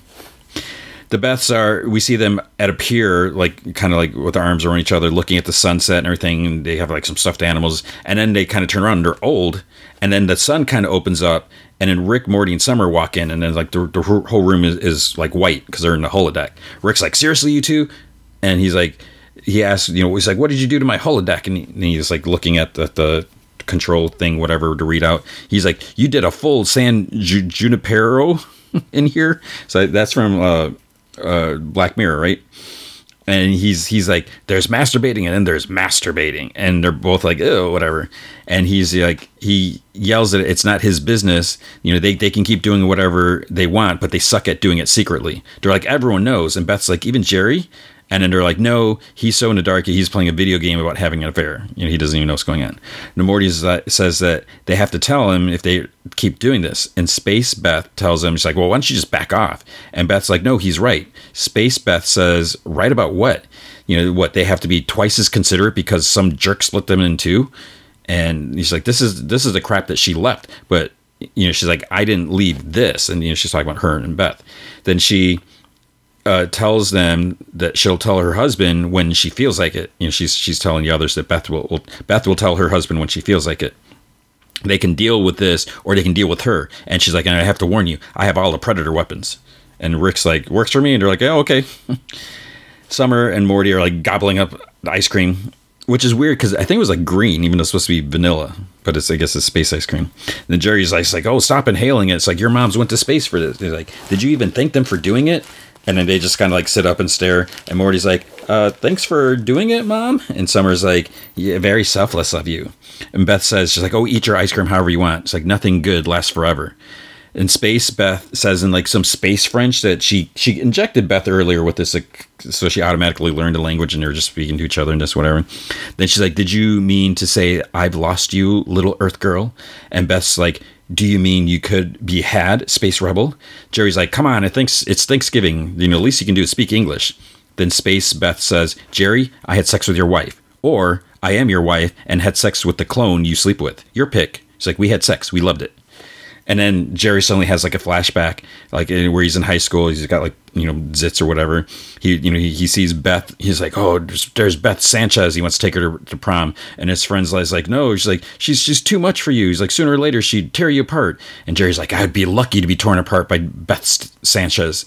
And then in the present, Jerry stands up and then he rolls into like a roly poly bug, like whatever pill. Oh, I forget what they're called. And Rick's like, "Oh yeah, I forgot I installed that." So Rick has a the Jerry ball in the garage and this like whatever thing, and Beth's like, why does Jerry have a pill bug protocol? And he's like, oh, it's an emo- emotional defense system. You know, he's like, I got drunk with him one night and he said it's what he wanted most in the world. He's like, he's in perfect health and he can unroll when he chooses to. He's like, and you know, the, the good thing is you can also stay in there indefinitely. You know, he's like, it's a cool power to have if you, if you have to fly coach or if someone asks, if someone asks what you thought of Wonder Woman 1984. oh man that was a burn. And then he's like, only he can come out of it. He's like, he's like, not even I can undo it. So then Space Beth is like grabbing a tool, and Rick's like, if you try to pry him out, you might hit a nerve, and he'll literally turn into a Shrek. Then he's like, in his own way, he's taking control. He's like, isn't that what you always wanted? Space Beth's like, oh, this is classic Jerry. He'd rather be a bug than have a conversation. And Beth's like, oh, have you heard the way you start a conversation? Then Rick's like, you ladies talk responsibility while I get stoned and play video games with your kids. So then they're, they're playing this video game. It's like all text. It's like you were in a forest. What do you do? And they're like head north. Head north. And there's there's still lots of trees. You look around. What you know? What do you see? There's, you know, so it keeps going like like this where there isn't anything any, anything to, to to see. So Beth tries talking to the ball to get Jerry to come out, and then Space Beth says, you know, oh, he doesn't want to. She's like, she's like, this isn't love. This, you know, he's not doing this out of love. She's like, why are you following her? She's like, this is a tantrum. And Space Beth says that, you know, she doesn't get it. It's like, I'm the space one and you're the homemaker, yet I'm the one that got chewed up and spit out. She's like, well, she's like, I just don't want to forget about you. And Beth's like, well, me neither. And she's like, that's the problem. So back to the video game oh, there, there's something like they're supposed to pick up like their grandma at the the airport, you know, before the shadows come, and they're like, "What's the shadows?" or something like that. So finally, there's there's a clearing. They're like, "So what do you want to do?" So then I guess Rick's like, you know, head to the clearing. Or, or Summer says, go to the clearing. And then the game's like, you are no longer in the forest, and therefore the vampires won. The end. so it's like the game made no sense. But it's supposed to be realistic. So then the Beths make Rick hook their minds up to these controlled. They're, they're, I guess they're. I forget they're gonna like join their minds or do something to try to see once for all, like you know what what do they want and stuff like that. Jerry finally comes out. He's like, "Oh, don't lobotomize lobotomize yourself over me." And he's like, he gets leaves. He's starts packing up his shirts, and you know, of course, all the shirts are green. You know, the same. So he's he's just gonna he's gonna leave, and uh, then they they start talking about themselves like stuff like that then he's like well you know you didn't even ask me or something like that and he's like you know i permit it. So it's like kind of i don't know if he's doing reverse psychology and beth's it's like oh this is weird he, he's like oh yeah go ahead he's like that's fine and and uh, space beth is like oh we just you know but part of fun is like embarrassing he's like oh maybe i like that and so while this this conversation is going on rick morty and summer are trying to eat leftovers like in, in the dining room even though muffled voice they can he like hear everything they're saying and then things start he like getting even weirder with the, the three of them. And, and you know it's, it's just getting worse and worse. You know morty yells he's like rick you have to fix a portal gun. And rick's like morty you asking me that makes me want to do it less. Then they're like let's talk about thanksgiving. What are you thankful for? And summer's like uh, she's like water. And morty's like are you serious? And he's like discovery channel discovery channel. I guess he's thankful for the discovery channel Space Beth is it's finally time for her to leave, and she says that she's like, "Well, I'll keep an eye out for your grandkid or for our grandkid in space." And they're like, "What?" And they're like, "Oh yeah." Then Jerry says, "He's like, it looks like we all learned something. At least I know I did." And then Rick's like, "Me too, Jerry. Me too." And then he uh, this part I didn't quite get. He goes in kitchen and there's like this like space booze or something like that. He hits this like button and this like little compartment opens up and there's there's like a, a Meeseeks box in there and some other stuff and he puts the, the bottle in there close it then he hits like the garbage disposal button. So I don't know if he just got rid of I think I must have missed something. Maybe something about the wine that caused all it. This is I don't know.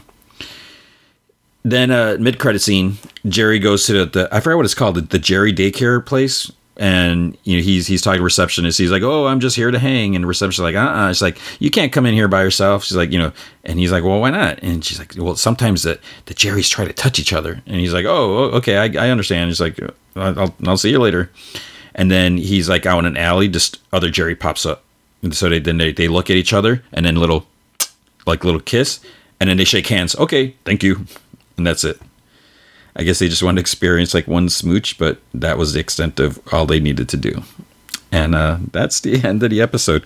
So that was a, a weird episode, and uh, not as much like action as, as last week's, but just a, a, good on a different like level as last week. I mean, last week's was was good as well. Just two completely. I, I guess that's a good thing that it's just like mixing the formula up. That's not just the same thing. So, but, but very, very weird. And then House of the Dragon, season one, episode five. It turns out these episodes do have titles. Every time I watch it, it there's no title on there, and I was like, "What? There's no no titles? That's weird." And I looked on IMDb or something, but then it, it turns out there is titles. So uh, this episode is called "We Light the Way," and and the other ones have titles, but whatever you can look it up. So it starts off lady Rhea is out hunting so this is Daemon's uh, wife. She's like riding and she sees this cloaked dude and it turns out it's it's daemon and she's like husband what brings you to the Vale or have you at last come to consummate our marriage? And she's like the, the vale sheep might be willing or perhaps your brother has had you know his fill of your company. And then she's like will you strike the child down or and then um he's like getting closer and like like not saying a word you know even though she's like digging jabs at him and stuff like that. And she kind of reaches for her bow and he does something to spook the horse. So like throws her off and it lands backwards lands on top of her and then then she's kind of like stuck on her back. She can't move. And her arms out and it's like i don't know what broke her necessarily but then he's just like kind of standing and he kind of like puts his arm on her i don't know if her arm is broken or something like that. And then he, he just you know he doesn't step hard he just lightly steps on it. Then he like walks away. And she's like i knew you couldn't finish. Because so this seems like this is a problem that he has. Like this is probably what happened with between him and Rainier, where he couldn't do anything but then so as she says this this final insult then he picks up a stone and he walks back towards her. Now apparently according to the end stuff this isn't exactly how it happened in the book. And they decided to make her a little tougher like you know just she's out hunting and stuff like that. But i guess it wasn't really explained what happened to her. So they're like well we're gonna kind of add this little bit and and you know spice it up a little bit that Daemon was involved which makes sense so then we see there's a ship the king's riding in there he's like getting seasick Rhaenyra is there too and uh, you know she, Criston is there you know she's like of course near near nearby him Otto at, at the castle. He's he's about to leave because you know he's done. Alicent, you know, goes out and she's like, "Oh, I don't wish to see you you, you go, whatever." And he's like, "Well, such is the king's decision." And she's like, "Well, you know," Rain-, and he says something about how she sided against him or whatever. She's like, "Well, Rhaenyra swore her innocence. I believe her."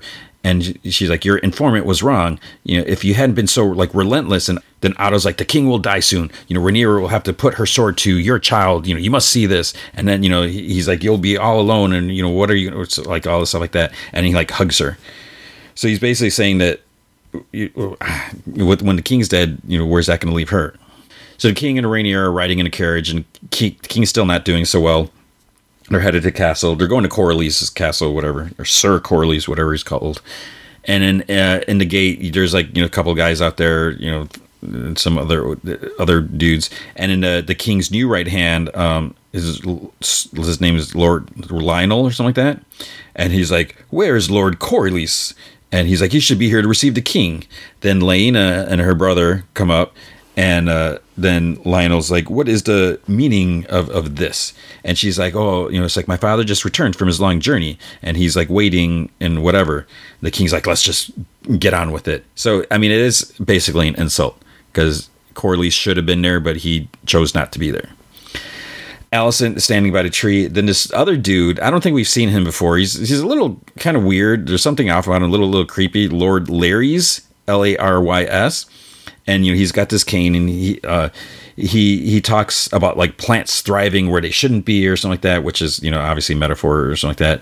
Then he says that her father was a good man, and she's like, as um, were you when he took your place or something like that, then he says that it's unfortunate the manner in which her father left. And she's like, well, what do you know of it? And he says that, you know, he's like, well, I don't speak, I just observe. And he's like, you know, you could use an ally. Alicent's like, well, I'm the queen. I have no shortage of allies. And he's like, he says, like Princess Rhaenyra. And he wonders if she could be relied upon now that she is unwell. And the queen's like, unwell? I haven't heard anything. And he's like, oh, I, I beg your pardon. He's like, I, I, may, I must be mistaken. On the very night your father was dismissed, the grand mas- master, master, whatever you say it, delivered a tea to the princess's chambers at the direction of the king. And he keeps like digging away at like what, whatever angle he's cooking. And when she's like, she says that Rhaenyra is with the king, and he's like, "Oh, it's a relief to hear. I must have been wrong. What happiness it is to have been wrong about this."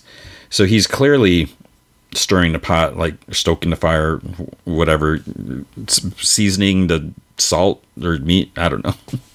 Tenderizing the meat. What other cooking euphemisms can I come? The king is brought to this hall Rhaenyra and Laena aren't allowed to enter, so she's like, "Okay, we'll we'll go over here." Corlys is like sitting on his throne, and then uh, he stands when the king enters. Your Grace, and then he kneels. King's like kind of coughing. He's like, "Rise." Then uh, Corlys' wife comes in, Princess Rhaena. Corlys congratulates Lord Lyonel as being the the new hand of the king or whatever, the right hand. Then Corlys says that he wishes that they could meet under happier circumstances, and the king's like, "How so?" Then he's like, Daemon's wife, the lady Rhea Royce, has passed. So the princess says that it was a hunting mishap, that she was thrown from her horse, her neck and skull were both crushed. And the king says, you know, he's like, well, perhaps we can turn this to happier pursuits. He's like, I wish to propose a marriage between your son, Sir Laenor, and my daughter and heir, the Princess Rhaenyra. He's like, it's long past time that our houses were united in blood. He's like the last pillars of old Valyria. Then Corley says that he is that he honors both him and his house. He's like, but there are some matters he'd like clarified before uh, the Princess Rhaenys, Rain, whatever, and he could accept this most generous proposal. And the king's like, what details? Corley says that he would like to know how succession will be handled uh, he, he, says that Rhaenyra is his heir. Upon his death, his throne and his titles will pass to her. She and Sir Laenor's firstborn child, regardless of gender, gender, will inherit the Iron Throne from her. Then Corlys asks if he can presume that, in keeping with the Westeros, Restor, whatever Restor, Westeros tradition, their children will take their father's name. That they would be born Velaryons. And he's like, Surely, Lord Corlys, you are not proposing that the Targaryen dynasty end with my daughter simply because she is a woman. And he says that he only seeks clarity, your grace. The king coughs some more, and he's like, Upon their birth, Sir Laenor and Rhaenyra's children shall take their father's name, Velaryon, in keeping with our tradition.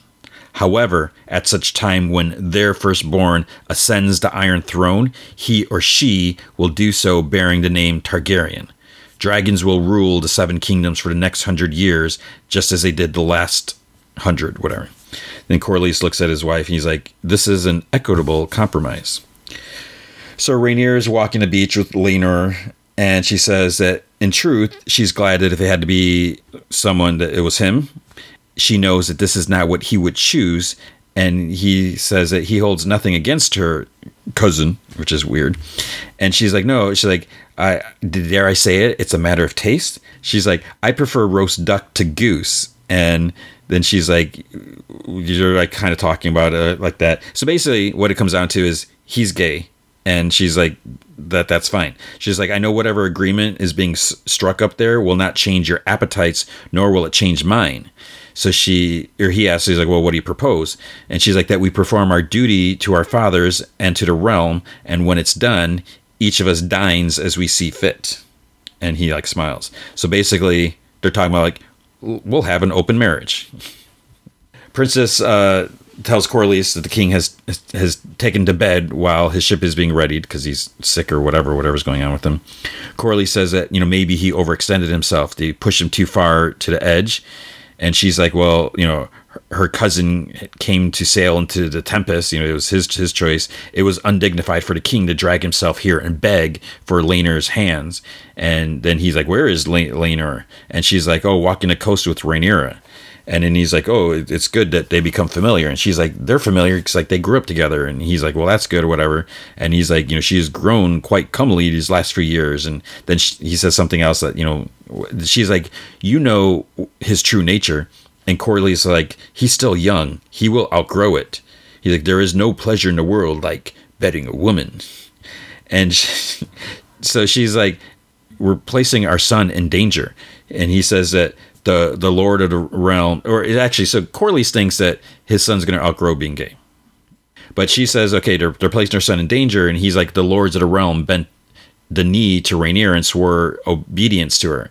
And she's like, that was before there was a true-born prince named Aegon Ter- Tar- Targaryen. Oh, these names are killing me. She's like, her succession will be challenged. And for her, her husband and their heirs. He says that anyone who would come at them would be crushed, you know, with all their power and everything like that. He says Rhaenyra Rhaenys that she he tells his wife I don't hate I, I hate that their names are so similar he says that Rhaenys was robbed of her crown. She's like, I never wore it. And he says he wants to, you know, right that error, blah, blah, blah. So Laenir's uh, dude, um, Joffrey, I think his name was, uh, says that, oops, says that he always feared that uh, someday Laenir would, would, marry a woman, and now the day has come.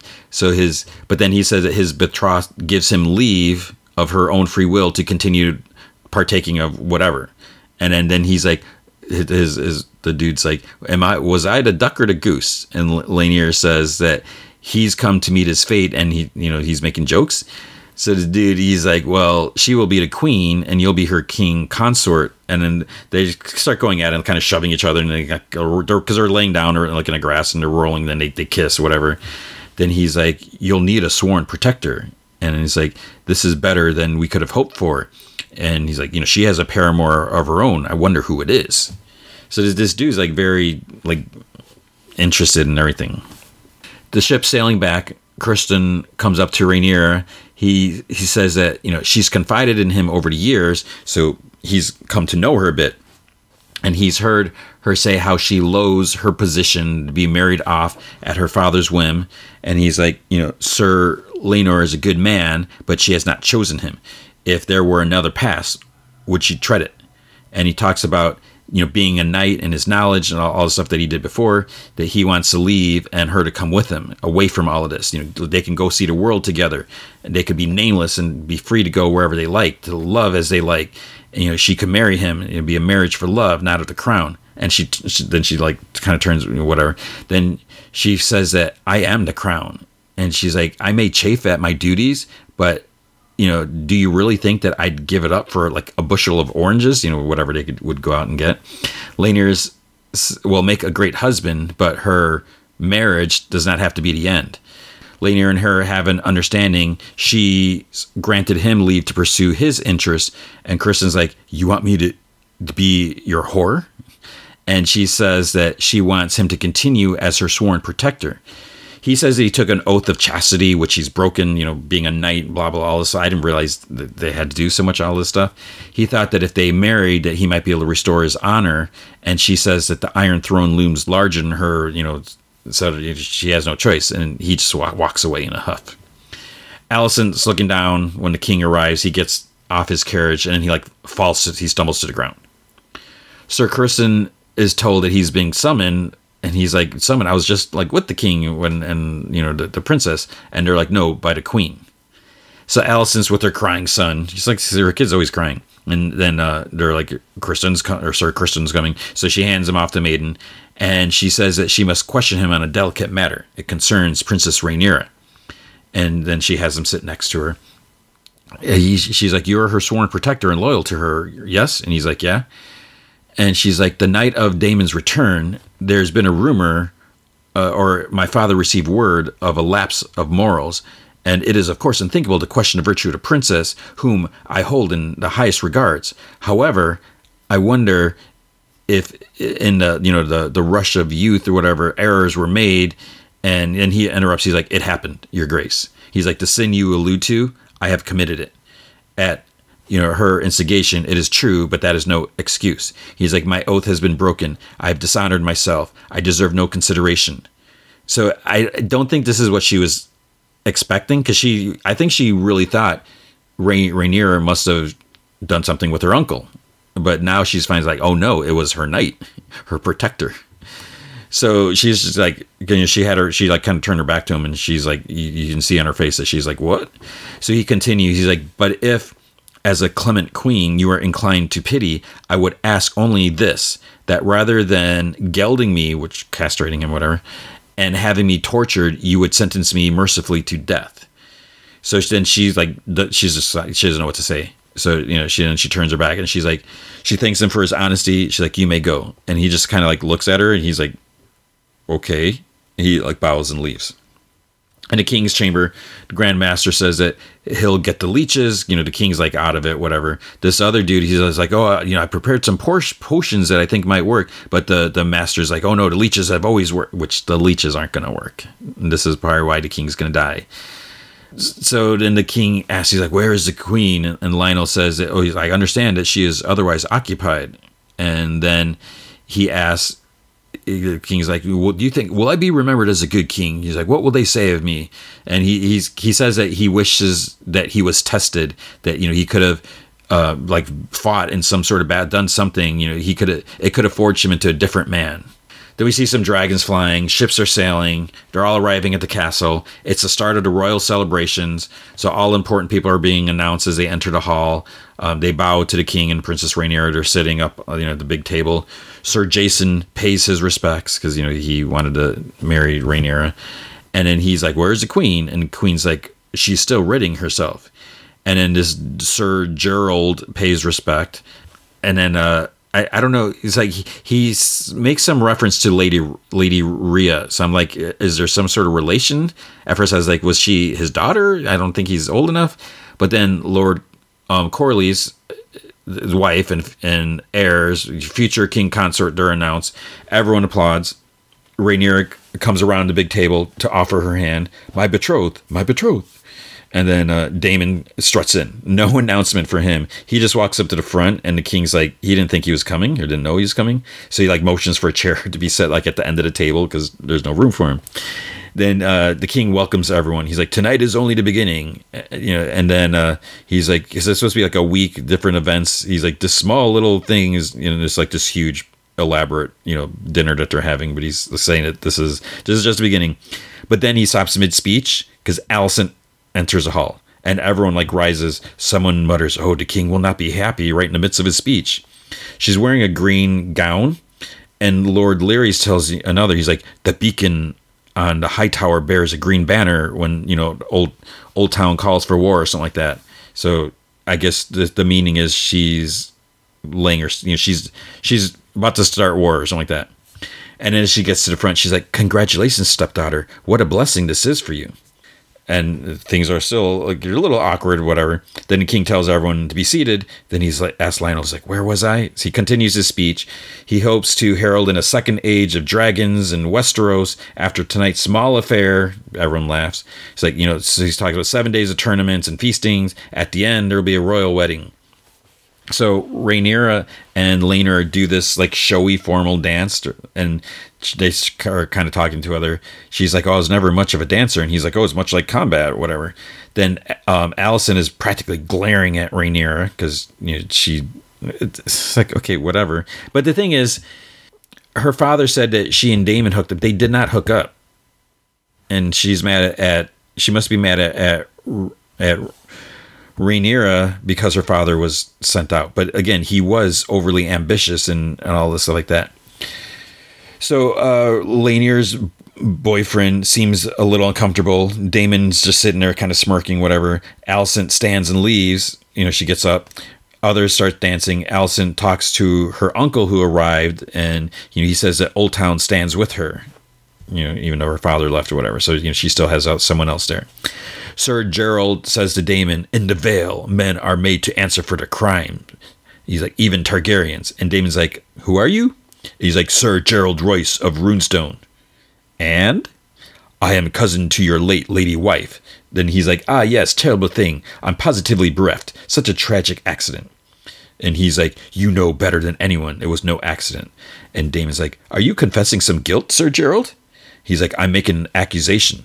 And as he's saying this at a table in front of the king and and uh, what's his name, uh, Lyonel, he's like, in King's Landing, men are made to answer for their slanders.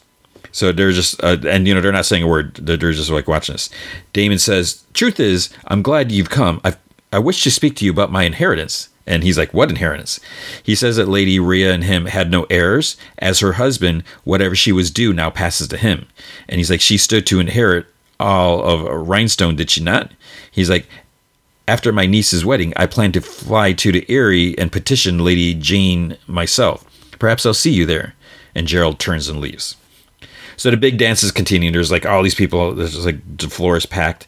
Daemon gets up, goes to um, Laena asks if anyone's told her that she's nearly as pretty as her brother. she offers her condolences for Lady Rhea and, and stuff like that. Laenor's boyfriend has figured out that Sir Criston is Rhaenyra's paramour. He's like talking to Laenor. He's like, look at how how he's like looking her, at her and stuff like that. Then he's like, she knows your secret, and now we know hers, or something like that. The dancing continues. King and Corlys are sitting at the table eating. The boyfriend goes to Criston. His again, his name's Joffrey. He's like, they make a handsome match, don't they? So he introduces himself as Sir Joffrey Lonmouth. He's like, or the Knight of Kisses, they call me. I don't know why they call me that. Criston says he's like, I'm on watch. State your business. And Joffrey's like, uh, he's like, you don't know me, Sir Criston, but we both deeply are invested in this union.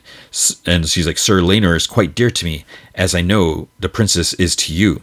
We should swear to each other to guard them and their secrets, because if those are kept safe, then so are we all. Criston, he just he doesn't say anything. Daemon cuts in to be by Rhaenyra. He asks her in whatever their dragon language. He's like, "Is this what you want?" He's like, Laenor is a good man and a fine knight, but he will bore you senseless. She says that marriage is only a political arrangement. I hear, because that's what he said before. He says he was recent, his was recently dissolved, and she's like, "So take me then." Has this not been your purpose? I am not yet married, but the hours pass swiftly. You are surely armed. Cut through my father's king's guard. Take me to Dragonstone. Make me your wife. I don't know why she would say all this. It's like, does she really? Is that what she wants, or is she just like egging him on because she knows he's? I, I, I have no idea. I don't know if we're supposed to know. The king um, sees like because Daemon kind of like takes her head like he's gonna kiss her, and he's like trying to see, but again they're on a dance floor. There's too many people to see what's happening. Then there's like this scream. People are start moving and like shoving stuff like that, and then Rhaenyra like calls out to Laenor. She gets like shoved, and Criston he's like poof, poof. He's like, I think he like actually hits Laenor and like knocks him down. Then he's like fighting Joffrey, and and uh the king's nose starts bleeding because you know from whatever stress and it's like that. Criston is just like pounding on Joffrey's face like re- relentlessly. Rhaenyra, she's picked up by someone, is like carried out, and she's like, "Put me down," whatever. And then we see Joffrey's face. There's pretty much like a hole in his face, like by his eye and nose. It's just it, it was was was nasty. So then Criston stops, you know, and he like stands, um, and then uh, is lying on, on the ground, and he like looks up and he sees Joffrey, like the floor kind of clears out, and he crawls crawls to him. You know, people start leaving, and, and then uh, he Laenor just like cries out. He's like, "Oh!" Once it's clear in there, the wedding is to happen. So it's like shotgun wedding, a small little ceremony. Criston's standing out by the tree. He kneels and he has like his little dagger, uh, or he puts his sword down. Um, the Ra- Rhaenyra and Laenor, these names. they both say their, their vows, you know, to each other, whatever. I am yours, and you are as you are mine, whatever, whatever may come. So Criston takes out a dagger. Um, they're pronounced man and wife. He's about to like stab himself in the gut. Then Alicent calls out to him. Then at the the wedding, the so they're married. The king collapses, and then as as the camera kind of pans back, there's like a rat drinking at a puddle of blood on the floor, and that's the end. But uh, the thing, what what like everyone's talking about because as I'm watching this, you know, I have my my uh, uh, Twitter open. I see like all the reviews coming out because I was like a little bit behind, and uh, then also at the the last bit where they talk about stuff, they keep saying how it's like, oh, you can't have a wedding in Game of Thrones without something bad happening, and so it's almost like what well, we're supposed to expect this, but. I mean, I didn't know the wedding was going to happen this episode because they talk about it's supposed to be a week and all these events and everything like that, and they obviously sh- shotgun wedding, you know, push things forward, but yeah, so that was a uh, that was quite you know the interesting wedding, and they're like, yeah, let's just get this over with. I don't I, okay, it kind of stinks in a way, but maybe it's for the best. but that that face, man, the, the hole in the face that was nasty. All right, with the patient, season one, episode five. So it starts off. Sam's driving. He's listening to the Kenny Chesney, or I think that's his name, and he so he last episode he grabbed the guy that he wants to kill, brings him to the house, and um, Alan's like freaking out. He's like, "You can't do this. You can't kill him." He's like, "I got to do it." So he convinced him. He's like, "We well, need to go to your ex. Just go, go talk to her. Just you know, maybe that'll calm down or change his mind." So he goes, knocks on his ex's door, and she's like, "Oh, this is a surprise." And he's like, uh, "Yeah, I guess I should have called." He mentioned he tells her he's in therapy, and she's kind of surprised by that. And you know, uh, his he says his therapist said that he should come talk to her, and she's su- surprised that you know he's in therapy, and, he's like, mm-hmm. So they're inside. They drink some coffee, and he asks how I think he said Hara, like how's Hara doing, and she's like, oh, she just turned twelve last month. And then he's like, "Does she know about me?" She's like, "Oh, I'm not supposed to talk about the divorce or anything painful in, in the family." And she's like, "Oh, I have another one too." So I guess she's sponsoring kids like in other countries. So yeah, I mean, I because you find out that they did this together, something like that. But so it's weird because, yeah, I mean, it's not weird. It's not a. It's a good thing, right? As long as it's not like a scam. Um, back at the house, Elias asks Alan. He asks him to come close to the door, and he's like, "Are your hands free?" And he asks him, you know, does he have sessions with you know the guy that, that grabbed him? And you know, he's like, you know, could you have one here? He's like, well, we do. And, you know, so it's obviously it's kind of weird. But Elias is like, you know, we're both probably going to be dead soon and he's like, you know, we can go down swinging. He's like, next time, you know, you have a session, convince him to to bring me in, then we can like jump him and and you know, I'll throw my body on him. And Alan just kind of thinks about it. He's like, could he do this? Because he mentioned before how you know he's not a young guy, and he doesn't think that he could take him on. So the ex, um, I forgot her name. Um, she asked Kenny, or she asked Sam if he, he saw Kenny last summer, and he's like twice in, in Raleigh and Chicago. And she's like, you know, what did your therapist tell you to talk to me about? And he's like, I don't know. He just said that I should, you know, come talk to you. So there's like like an awkward silence, and then she says that she never or he never picked up his lazy boy. You know, does he still want it? So then we see them loading it into the back of his truck and everything like that. Then he's like, thanks, and he just like gets in his truck, and then then he just like kind of for her and leaves. So we see Alan, uh, what we haven't really seen before. He has to pee in this like bottle thing, whatever, because he doesn't get to go to the bathroom. It's like, how does he poop? Does he just?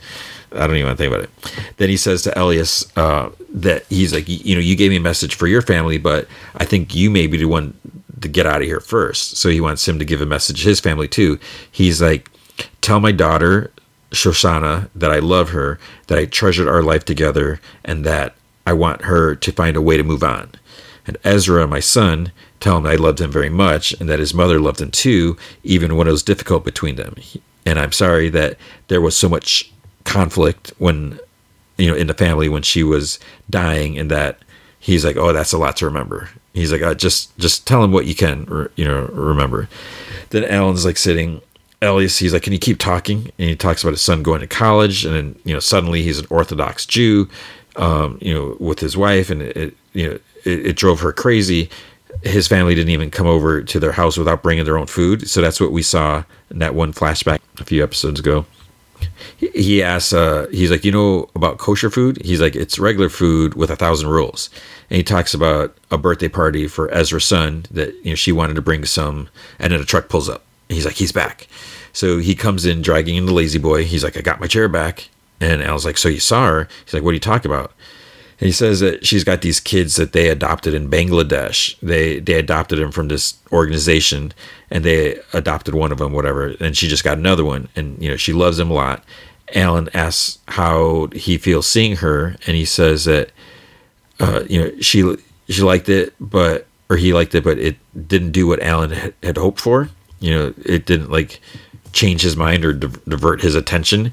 So Alan's like, you know, these kids of Mary's and yours, like when they grow up, and then he's like, I bet you'd want them to be responsible for the things they do in life. He's like, that's, you know, part of what they're talking about. Then Sam asks Alan, he's like, can you imagine me like beating the, the poop out of those kids? And he's like, how can he like gets up like he's like, I got to do this now. He's and he's Alan's like, wait, wait, and he uh, then he calls down to Candace. He's like, get down here. So she comes down. She tells him to stop right now. And you know, she's she's his mom. So Sam's mom. She's like, you know, you're supposed to be protecting me by not doing this. And she like claps her hands. She's like, get back here. And she's like, go to your room right now. And he's like, I don't want to. And she says that he needs a good night's sleep. You know, sometimes he feels better after after that. So she turns off the light, goes upstairs. Sam closes and locks the, the, the back room. Sam goes in the other room and just like curses, and then he um, he plays a Kenny Chesney song like really loud. So his room is in that back where we're constantly hearing him pee for like five minutes. His room is down there. So Elias asks about his mother. Is like, does she seem okay and stuff like that? Sam, um, he goes on to like a Kenny Chesney forum. Lying in bed, Alan thinks back to Beth singing at a service, and we see Ezra as a little kid. He's like, "That's my mommy," and he runs up to her. Sam can't sleep. Alan turns on the light when he opens the door, and he sits in a chair. He tells Sam to come sit. Sam says that he gets very angry when people who treat him rudely, and that you know everyone that he hurts somehow deserves what happens to them. So Alan's like, he's starting to think that that's not actually what's going on. After everything he went through as a child, he was angry, and that anger made him violent. So he's really just looking for people who will serve as as an excuse for him to get to act out those feelings. And he thinks that the people he chooses are almost random. If he runs into someone when he's in that state of mind, he thinks that he'll find a way to be offended by them. And Sam's like, he's like, no, he's like, you're wrong. He's like, each one was a fudging a hole and he, you know he's like you, you know he wasn't there. Alan says that you know part of therapy is finding a way to look beyond what you're experiencing in the moment and to, to search more deeply. He's like this is a great opportunity to search more you know to search more deeply. And he's he's about his dad. He's like you said he would beat you if you if you didn't do exactly what he said instantly. He's like if you even took a moment to think about it. So that was his reason you know in his mind. And he talks about elias getting um, him mad during the inspection. So you know he's he says you know you should bring him out, whatever like that. So Alan talks about Elias. Then eventually Sam knocks him over and he like gets on him. He's like starting to choke him. And Alan's like no no no no, and then Alan like turns away and it stops. And Sam goes in in the other room, and Candace is lying in her bed upstairs. So she like heard it all. And then Sam takes out a box in a closet, and it's like the box with all the victims' wallets. So Elias didn't make it. it looks like he's done for. So Alan, and and he was right there when it happened. You know, he he tried tuning it out, but it happened. So th- therapy is not going so well. But now, I mean, it was bad enough that you know he's being held prisoner and everything like that. And there's the idea, you know, where he says like, "Yeah, I kill people. I have these impulses or whatever." And you know, that's that, there's all that but to actually practically witness it, you know, he turned away, but he was still there. So it's just that's got to be like such an eye opener. It's like, holy crap! I thought things were bad before. They're like a million times worse. Okay, then Stargirl, season three, episode four, Frenemies, chapter four, the evidence. So Cameron, I don't, I don't really care for this Cameron character.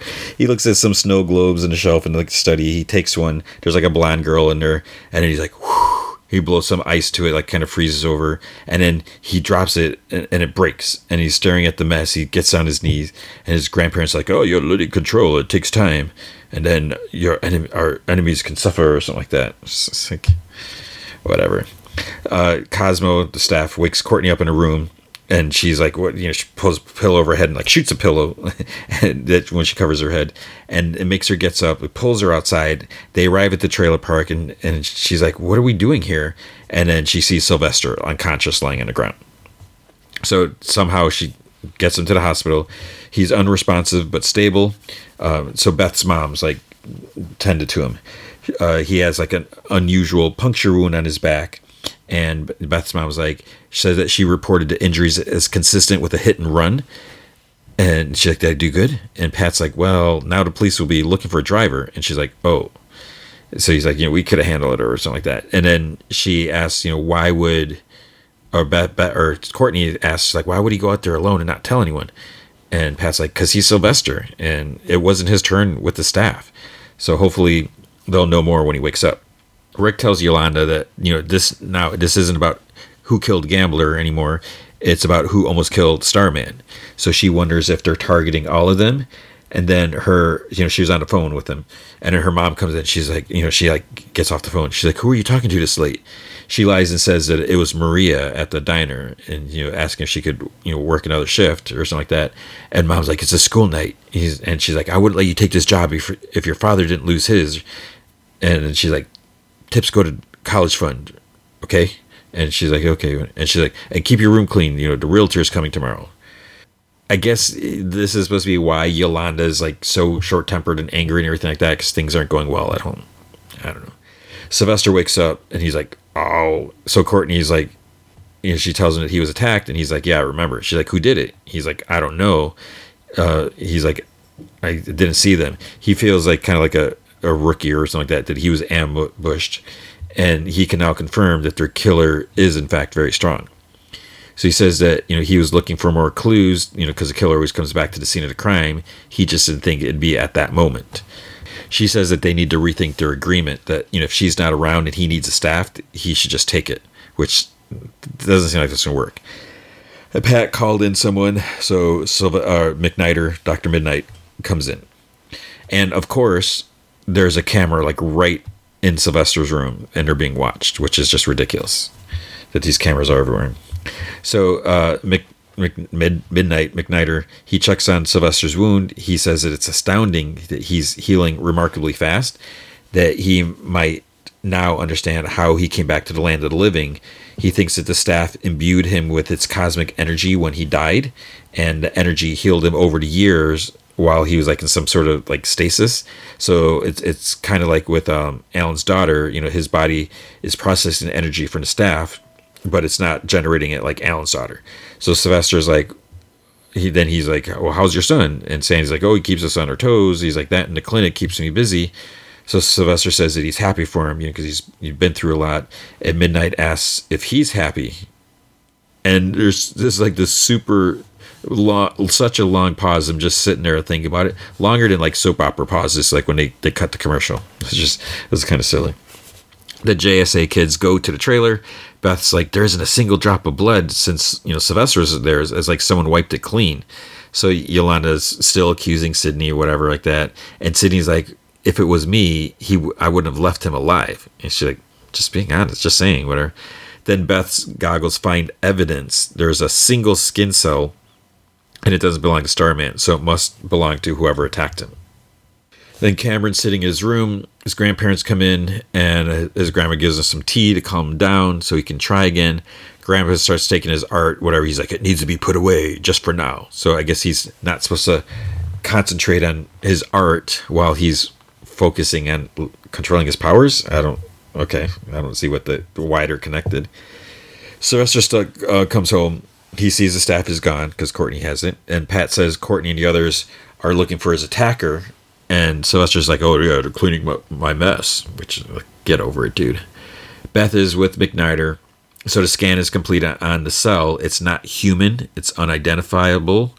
So McNider, he's a he, he's kind of quiet. Then he recalls a result like this before, like one of Pat's old enemies and one of their old enemies. So he's like, it's it's Cindy's father, Dragon King. So at school, they're talking about the results. Is you know they, they think that they should they warn Cindy. Uh, you know Courtney brings up Yolanda's like is like of of course she's like, well that just means that they're working together. And then Courtney's like she would never do that, and Rick's like she literally was last year.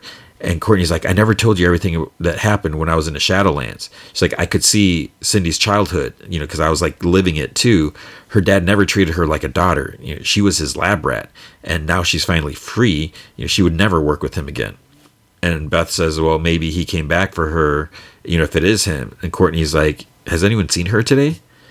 So Cindy is in the lab and her like arms in pain for some reason. I don't think we know why at this point. So something's going off. She's like trying to like just kind of shake it off. Mike and Jakeem, uh, these two, I don't even know why they're on the show, but they're talking about like, oh, Dragon King, you know, because they must have heard that they think that he's involved. Mike's like, he could still be in the tunnels. Jakeem's like, I don't want to go down there. And Mike says like, well, this could be our chance to, you know, beat the others. He's like, why are we trying to beat them? You know, because Mike is all about the competitives, trying to show that they could be useful, but just kind of silly. Barbara gives a presentation in this new park for families and kids, and Tim cuts her off. He's like, "It's wonderful, like thumbs up," and he, he you know, keeps saying, "It's like, oh, this is so good," and he's like, "Any project you want, you know, I'll back it." He's like, "Who's with me?" And they're kind of like, "Yeah, okay." And then he gives her he he's like, "Oh, you want a coffee? Like two cream and sugars, whatever." And so basically, he's scared from Paula when she came and visited. Barbara goes in office, and Paula isn't there, and she's like, "How's your day going? You know, how's it with with, with that that guy?" Because uh, you know she's asking about it, and uh, she's like, "Oh, things are good or whatever." And P- Paula says that she got her gift for helping her out so much. It's a stuffed badger. She's like, "I made it myself. It shows how much I care." And Barbara's just like, uh. Sylvester and Pat are sitting in the basement. They're watching an old western. Crusher comes in, and Sylvester calls the staff to him, but Crusher brought a six pack, and Pat's like, "Oh no, the doc said no alcohol," and then he starts to leave, and Sylvester's like, "Hey, want one?" And Pat's like, "Oh, we're watching Josey Wales," and he's like, "The Outlaw," you know, Clint Eastwood, and then he takes a beer, you know, he chugs it, smashes it on his head. He's like, "I'm in." At school, Courtney go, uh, sees Cameron in the art room. She walks by, she goes in there, and she's like, "What are you doing?" Because he's just standing there staring at a blank canvas. He says that he's quitting art and he's like, the artistic part of me is gone. But she's like, you love art. And she's like, let me help you. He's like, you can't. She's like, I can. She puts her her art like her hand on his shoulder, and he's like, he like yells out, There's ice everywhere, ice blast. She gets like knocked back, and you know she's on the floor, is like staring at him. So uh, guess the cat's out of the bag. she knows that he has ice powers now. So uh, Courtney like locks the door. She picks up a stool for Cameron to sit, and she asks if he's okay. He's like, "Are you?" You know, he's like, "You're not scared?" And she says that she's feeling a bunch of stuff. He says that his grandparents call it cryokinesis, that his family's had it for generation, and they've used it to help people. It's like, no, they haven't. They want him to use it to carry on his dad's legacy. He doesn't know what that means. And he's like, that must sound insane to someone like you. And she's like, like me? And he's like, normal. She says that um, his father. So she, apparently, he doesn't know his father was like this evil murderer. So Cameron's like, his death was an accident. He's like, he was killed, and then she's like, what? How? He's like, they won't tell me, but I know he died trying to help people. It's like, no, he wasn't. He's like, that's why I was trying to avoid you before. He's like, I could really hurt you, and she's like, I'm not afraid. So Sylvester's standing on a porch later with with, with the beer, and Pat says that you know Crusher's doing push-ups to work off the carbs, so he's still in the basement. Pat tells Sylvester that you know he's looking better, and Sylvester says that you know maybe he should leave Starman where he was in the past. That you know he's just made mistakes since he's come. Pat's like listing all the stuff and everything, and he's like, "Yeah, don't take it the wrong way." You know, he's like mentions like blowing up the supermarket and or you know all this stuff. He's like, you know, seeing you screw up has finally taught Courtney, you know, to find balance in her life and he's he's like, you could be a mentor to these kids, and and Pat goes in, he comes back out with a box, so it's a new costume, and he's like, I don't know, Pat, and Pat's like, if I ain't retiring yet, neither are you. And he's like, okay. Courtney and Cameron are walking home down the street at night, uh, and they're going down Main Street. Sylvester like stares at the costume. Yolanda and Rick come looking for Courtney because they've been trying to call her. So they think it was Dragon King who attacked him. So he must be back. Uh, maybe he's under the tunnels. He's like, okay, I'll suit up. Courtney asked Cameron if he thought about you. They're sitting out or like at the park and at this gazebo or whatever. She asked him if he thought about using his powers like his art, which I don't know what that meant. He asked Courtney, he's like, you know, he says some stuff and he's like, how can you be so calm about this? He's like, it's, you know, it's too dangerous. And she's like, oh, it's only dangerous if you let it, you know, because you're kind and sweet and thoughtful and she says, you know, think about like good thoughts and emotion. And he's like, well, I don't want to hurt you. And she's like, you won't. And she like takes his hand, and he starts making it like kind of like snow in a park. And she's like, oh, it's magical, like you. It's like, oh my gosh, so cheesy. Oh, that was so bad. And then they hold hands again, and then slowly to get closer, closer, and closer, and then they kiss. And it's like barely, it's like like like just like yeah. So then we see Cindy in the lab. So she's got like a bandage like on her shoulder, like upper arm, and she like kind of peels it back. She has green scales, like Dragon King. So she's turning into Dragon King or whatever. She gets mad, and, like knocks everything off the counter. So was she the one that killed Gambler, and was she the one that attacked Starman? Because there was a cell there. Was it her cell? I don't know. Um, I hope not, because it seems like she wants to do the right thing, but yeah, it's not looking too good for her. Okay, then She Hulk Attorney at Law, Season 1, Episode 6, Just Jen. So after last week's episode, it's like this must be the one with Daredevil, right? Nope. No Daredevil in this one. So Jen's uh looking at like some some boxes and stuff like that. Uh she gets a bridesmaid invitation from someone and Nikki wants to see Jen's super suit. She's like, "Why?" She's like, "I'm never going to wear it." So the the bride for the invitation is an old friend from high school, and she's like, my cousin Chet. So Chet is her cousin. That's why I wasn't sure. It's like I didn't think it was her brother. So Chet's her cousin. He's actually DJing at the wedding, and she's saying how they gradually grew apart. They stopped talking. So Nikki's like, "Well, why are you a bridesmaid?" Jen thinks that she's just probably felt obligated to ask her, and just like she felt obligated to say yes, and then she's like, "Oh, I hate that Mallory has to pick up my slack at work." And Nikki's like, "Oh no, you know, it's just a divorce case, and that means I get to get closer to Mallory." So Jen turns the camera and she's like, "Yes, this is a self-contained wed- wedding episode. It's not the best time, but you know, sh- she's gonna look great at the, at the wedding because you know she's gonna go as She-Hulk." So she shows up in a, this dress made by the fashion dude, and it's kind of like a summery dress, whatever and, and then she meets the wedding party, all these guests, whatever. So Lulu, the bride, she isn't thrilled, and she's like, "Can I talk to you alone?" She's like, "I can't believe you're doing this to me, taking all the attention away from me with you. This." And She Hulk's like, no one's gonna be looking. She, so she came as She Hulk, in case it wasn't clear. She's like, no one's gonna be looking at me. She's like, this is your day. And Lulu's like, I don't want you to be all hulky at the wedding. And She Hulk, she's like, okay. It's like, I promise that I'll show up as regular Jen. And then to us, she's like, yeah, obviously, this is the one time I didn't want to show up as just Jen. As Jen, she's in a dress and it's like uh, kind of baggy now on her. She, um, here's some details. She's to be paired with Jonathan, the groomsman, and then uh, this other girl. She's like, oh, he's the best. So it's like, who's just Jonathan person? Nikki goes to Mallory's office since uh, she's going to be helping her out for some reason. It's like Mallory doesn't have her own paralegal or anything like that. So Mallory meets with this dude, this older dude named Craig Hollis. Does that sound familiar? He says he goes by the name Mr. Immortal. So Mr. Immortal is from the Great Lake Avengers.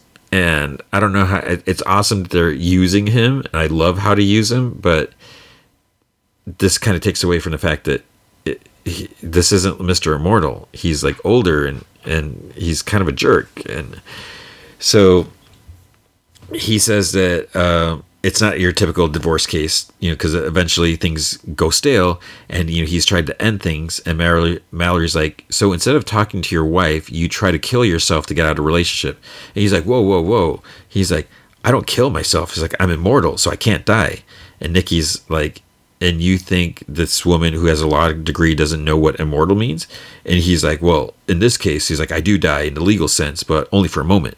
He says he kind of dies. And he thinks that it's the most considerate way to end a marriage nikki and mallory both think that this is horrible because you know he just doesn't want to talk you know doesn't want to deal with anything so you know he's like i thought lawyers weren't supposed to be judgmental they're like oh no you know we're judgmental but you know but it's like they only there to represent, but she's like, I'm tapping out. And then he is like, he, he just gets up, runs, jumps through the window, and there's like a thud. And he lands like this on security vehicle down the street. He gets up, grabs his hat, and just like leaves. And Nikki's like, well, at least we know how, it works. But it's like, what if there was someone, I don't know if there's anyone in the car that he could have killed him. Lulu asks Jen how it's going since they haven't caught up. Jen says that you know she's the head of a new law division at a prestigious firm, and as she saw, she now has superpowers. Lulu's like, I didn't mean that. She's like, Are you dating a guy? Is there a boy in your life? And Jen smiles. She's like, Oh no. She's like, and Lulu's like, Oh, I'm sorry. She's like, You'll find someone. Don't feel bad. And Jen's like, I don't feel bad. And Lulu's like, Oh, that's that's the spirit or something like that. So then Lulu leaves, and then Jen sees Titania walk in. And she's like, Hey, Jen, so good to see you. I love that you never make any effort at all. And Jen's like, What are you doing here? You know, and she says that she happens to be dating a friend of the groom and he invited her. So Lulu's happy to see her, her since she's, you know, so busy with like 5,000 businesses. And then Jen says that you know, she's like, she weaseled her way in, you know, whatever. And Lulu says that she she's like, I hear you, but you sound kind of insane right now. And she's like, Titania would just show up at my wedding to try to kill you or something. So Jen's sitting outside. This guy comes up to her. It's a little awkward or whatever. He says his name is Josh. And then, uh, you know, they start talking, and it seems like things, they're hitting it off. But then Lulu comes up and she's like, "Oh, I'm happy I found you." She's like, "Half the staff here is walking out because the the way I'm treating them or something like." And she's like, "Can you help clean up around here? Like deal with some of the empties or something?" And she's like, "I could really use your help." And she's like, "It's on the inside." So she wants Jen to clean up at the the court divorce mediation. So like one lady's like the credit card payment was due and then Paul conveniently disappeared. This other woman says that she never saw a dime for raising Spencer Jr. alone for all those years. And there's this older dude. He's like, I spent like ten thousand dollars on a New Orleans jazz funeral after Arnie accidentally swallowed a cyanide pill. So there's like all these people. It's not just a single divorce case. There's several. So Mallory realizes that not only did Mr. Immortal fake his death several times, he also forged multiple fake identities. So all of these spouses should be filing criminal charges, and you know, so she, they're having this little you know meeting between three of them. She's like, "You're lucky that you're not in prison," and he says that you know he'll never understand women if you live to be a. He's like, "And I will." So she's like, "Understand this." She's like, "I could get you out of this, but you're gonna have to pay." And he's like, "Why are you smiling?" And she's like, "It's kind of fun." Jen walks up to the other bridesmaids. She's like in this oversized bridesmaid, you know, gaudy bridesmaid's dress. And one of the other says to her, it's like, oh, the groomsman's shirts got wrinkled from when they were playing Mario Kart. And Jen's like, from a video game? And she's like, yeah. She's like, video games are a sport now. They're like on ESPN and everything. And she's like, you're on ironing duty, right? And she's like, what? And then they like they hand her all, all these like shirts. Then Lulu comes in like this gaudy puffy dress, like big sleeves with shoulders, whatever. And she has She's with Jonathan. He's this little dog in a suit. That's who she's supposed to walk down the aisle with. So it's like it's just getting like worse and worse. At the mediation, Mr. Morto says he's like, "Ladies, Sebastian." He's like, "How about this?" He's like, "I still have those Apple shares that I bought in 1981, plus the the gold left to me by my first wife, she's this Baroness or something like that." He's like, "How about we split it evenly eight ways and we call it a day?" So Mallory's like, "Oh, that sounds very fair." She's like, "I'll drop the paperwork." And one lady's like, "Wait." She's like, "Wait a minute." It's like, "We were married 18 years," and the woman next to her, she's like, "They were only married three. Why should she get the same amount?"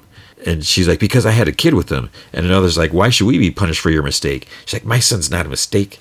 So they start arguing. Mr. Immortal starts to get up to jump out the window, but Mallory stops him. So Chet is DJing, very annoying, of course. Jen gets a drink, and it's a cash bar, of course. So she puts on like twelve dollars. You know, it's like five dollars a drink or like that. So she gets a couple drinks and leaves two dollar tip, and she's drinking, dancing, and stuff like that.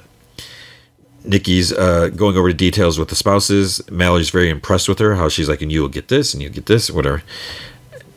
Josh ends at the wedding, finds Jen. She's tipsy, and she just wanted to go to a wedding and show that she was doing pretty good. She has a you know great job and powers, she, you know, and great She-Hulk hair. She's like, you should see it. He's like, well, I'd like to see it. So he's like, I think you're pretty great. And then she's like, about to say something. She gets up to throw up, and Titania is like, she goes to her, she comforts her, and then she punches her, and she goes flying. And just like, I knew it. Titania's like, obviously, I literally said this wasn't over. And she's like, so now I'm going to publicly destroy you. And Jen's like, come on. She's like, I won fair and square. It's like, get over it. Titania says that she doesn't get over anything. And then she shoves Jen back hard. And she's like, Are you not going to turn?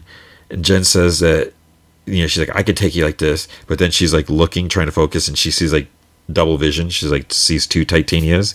She swings and misses and like falls. And Titania's like, this is so sad. She's like, it's no fun unless you know you're She Hulk. Jen like laughs. She's like, why are you obsessed with me? She's like, I'm not. Although it seems like everyone else is. She says that you know she doesn't get to ruin her with, you know something that she doesn't even want and something that she doesn't deserve. And Jen's like, fine, just this once, I'll turn into She Hulk she tries changing, like she starts going green, like her shoes, you know, her feet get big, her shoes break, and then she turns back. She's like, "Oh no!" She's like, "I forgot how to do it." Titania's like, "This is pathetic," and Jen's like, "Just, just give me a second. So she like stares at Titania and she closes her eyes, and then she like stops her foot, sends like a wave, you know, through the like she like basically ruined the, the tile or what cement or whatever, flings Titania into the reception hall because they're like outside. Josh sees her and you know like smiles as she waves. She Hulk like jumps to go attack Chad. And he's like, "We got a wedding fight." She's like, like air horn, and he starts playing uh, Electric Boogie. And then Titania hits She Hulk a few times, and then She Hulk lands a solid punch. Titania gets up, like some dudes are like snapping pictures of her. She like growls and charges at She Hulk, but then she slips on some ice because when she fell, she knocked this waiter over, and all this like ice and stuff fell out. So she slips on it, lands on her face. She gets up, and like her teeth are busted. More people are taking pictures, and she's like, "My veneers." And she's like, "Oh, you think this is funny?" She's like, "Are you showing your 11 followers on Instagram?" And she like knocks a lady's phone out of her hand, and she like shoves a waiter. She's like, "Where are you going? What are you looking at?" She takes the top of it. She's like, "I'm taking this." And she takes the cake. She's like, "This wedding sucks," and Lulu's like not happy. And she hulks. She's like, I know I promised, but you know, she sucker punched me. And Lulu's like, Oh my god! She's like, she hulks at my wedding. She's like, I love you so much. I'm a fan. So she must be drunk or something. Mallory and Nikki are sitting in, I guess, Mallory's office having a drink. They're looking at this uh, Mr. Immortal video, and she, you know, she doesn't understand how someone with such fear and commitment gets married so many times. Uh, but then Mallory said that she's like, well, I've been married for 11 years this October. It's like the day after my son's birthday. And Nikki's like, what? You you have a son? And uh, all this. She's like, how many kids? do You have just one kid? She's like, that's enough questions. But there's like something there. Um, with the video, there's the, I think Mr. I forget what it was. Mr. Immortal mentioned something about Intelligentsia, this website.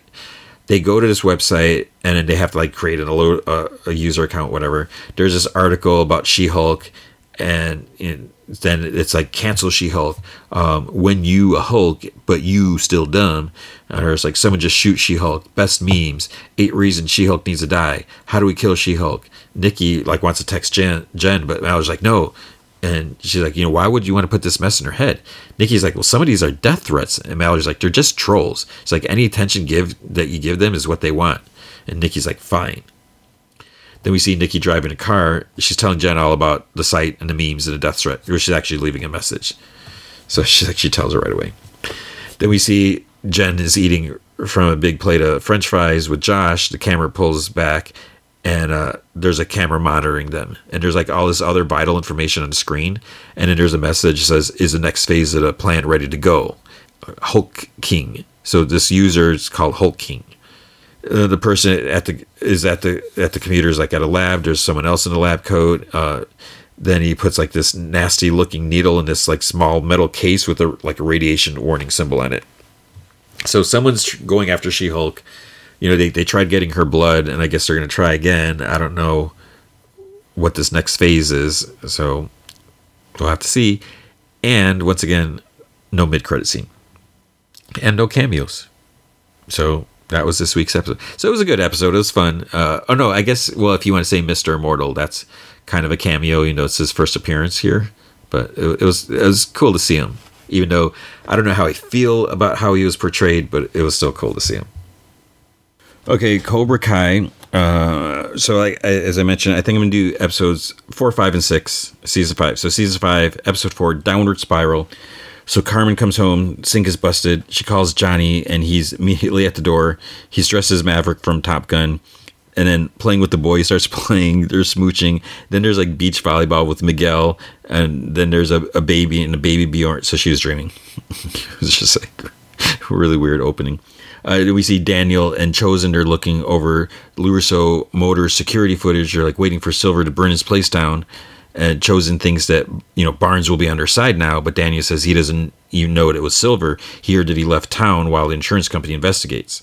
And then Daniel and Amanda are going to some like charity things, like some not not a charity ball, but like some little organization get together or something party. Shannon um, is at Johnny's to pick up Robbie's stuff because he's spending the summer at her parents' cabin on Bainbridge Island, and she's impressed with the changes to the place. And then when she sees him carefully folding like one of Robbie's shirts, she's like, "Oh my God!" She's like, "You knocked Carmen up." And she's like, "You have the same overwhelmed look when you found out that I was pregnant." And he's like, you know, he's trying to figure out what he's going to do now and everything like that. She's like, "Well, you could get a job in, you know, tech, like delivering stuff, you know, but he's going to need a phone to, to do that." Or like delivering or ride shares or you know whatever type of Uber driver. Then there's a water park. Sam's there with her friends. Uh, Moon forgot that Hawk and Miguel were, were coming, and Sam's like, "Oh, it's okay, whatever." So it's a little awkward when he sits because there's, of course, a chair like right next to her, and Robbie goes up to Tori, says that you know he did work out some of the issues with his dad, but there's still some stuff that's too big to resolve. And he like looks over at Miguel, then he says that he's been thinking about this for quite a while. Um, you know, would she consider taking a break from Cobra Kai? For, and she's like, "What are you talking about?" And he's like, "You know, whatever Kreese did, it isn't half as bad as Silver." And she says that if you know if she if he wants to quit, that's not, that's on him. But she's a big girl and she can make her own decision. So she doesn't want to quit. He wants her to quit. Kyler, annoying guy, thinks that he's going to be the next King Cobra because he's pretty sure Robbie's not coming back. Kenny's like, oh no, he will. And then he sees Anthony there. And he, of course, he wants to start bullying him now. The charity party thing is being held at Terry Silver's house, of course. Then uh, Demetri shows up at Johnny's to help with because he's like some mobile tech, you know, geek. It's not like the geek squad. I forget what he called himself, but he's there with a bunch of phones. And Johnny is like, he's like, I just want one that's like fifty bucks. And then he shows him this one that's like all cracked. He's like, you know, don't cut yourself on the screen or whatever. So he he needs a mobile phone that that can do like the apps for so he can give do like Uber driving or whatever. Kenny, Kyler, and two others they go up to Anthony, put some tubes in, him, kick in him pool then Hawk goes over because he sees this happening. So words are exchanged, and Tori comes to break it up, and she's like, "Okay, you stay on your side of the park, and we'll stay on ours." And you know, Robbie comes up, whatever. So Robbie comes up to her and he's like, "You know, yeah, you can take care of yourself, but he's like, do you think Cobra Kai is the best place for Kenny?" And she's like, "What are you talking about?" Silver uh, tries smooth talking Amanda, and you know he says that he wants to be better he wants to make the kids better and all stuff like that. That's why he took over from Kreese and he just wishes daniel would see that and send someone over you know to rough up his potential hires. And she's like he did what? Because she doesn't know about like what he did what with Chozen. So johnny's doing his like ride share thing. Then um he's delivering food too. So he, and he it's a it's a typical like Johnny montage. Like all these people, he's getting a lot of one star reviews. Like he's even like peeing in a can while he's driving. The guy's like, "Wait, what, are you doing?" There's more drama at the water park, and uh, Daniel donated three rare bonsai trees, and so the bidding starts it. Then Silver bids thirty thousand dollars, and you can see Daniel's just like burning up whatever. And so Silver, when he goes up to you know ex- take the the bonsai trees and talk about it he talks about giving free karate lessons to underprivileged kids and he's like oh it'd be great if you can help spread the word. And daniel's just you know sitting there quietly you know and uh, then he, he comes up to me he's like you need to respect the bonsais. And silver's like oh yeah it sounds like they're a lot of work. He's like i might just use them for mulch. So how much money does terry silver have he just here's $30000 whatever. Johnny um he ends up going to the pawn shop, that dude that he's gone to to deliver some food. And then he's talking, he's like, Oh, you want a taquito? He's like, I already ate one on, on the way here. So the guy's like, throws the food away. And then he's like complaining, he's like, This job sucks. And the guy's like, So quit. And he's like, Well, I have a kid on the way and whatever. Then uh, the pawn shop dude, he actually gives some some good advice. He's like, you know, it's not about necessarily doing what you love. He's like about providing for your family so you can have, you know, time with them and, and, and stuff like that. So Johnny kind of takes that in. Hawk and uh, Tori. So to settle the water park thing, they're gonna race down a water slide. So whoever wins the race gets ownership because they're complaining about certain rides are on certain sides of the park and stuff like that. So they're gonna race for who gets to water park. Robbie talks to Kenny says that you know he's like I'm not going back, and he tells him you know Cobra Kai will turn him into someone that he doesn't want to be. Then Kenny's like, well then back off because you know when he gets close, he's like I'm never gonna quit. So it's it's like uh, is Kenny like on steroids now Did he's all angry and aggro? The race goes, Tori wins wins the race, and part of the problem is there was a like a hole in the Hawk's tube. So then they're all yelling cheater and stuff like that. Because of course Kenny was like handing the tubes out when, when they were going up there. So as they're yelling cheater, you can see it, it bothers Tori a little bit because she knows that she shouldn't have won tournament. Hawks tells Kenny, he's like, I know you did something. And he's like, well, what are you going to do about it? And he, he tells Kenny that he doesn't have the balls, to, you know, to strike first stuff, you know, to, and then Kenny swings. Hawk easily dodges. He's he does it again. He tries kicking, and then he grabs Kenny's leg, and Robbie comes up, pushes Hawk into the water. Miguel comes up after Robbie. Then the lifeguard finally comes and tells him, he's like, all of you out of the park," because you know he yelled at him before. So they all get kicked out.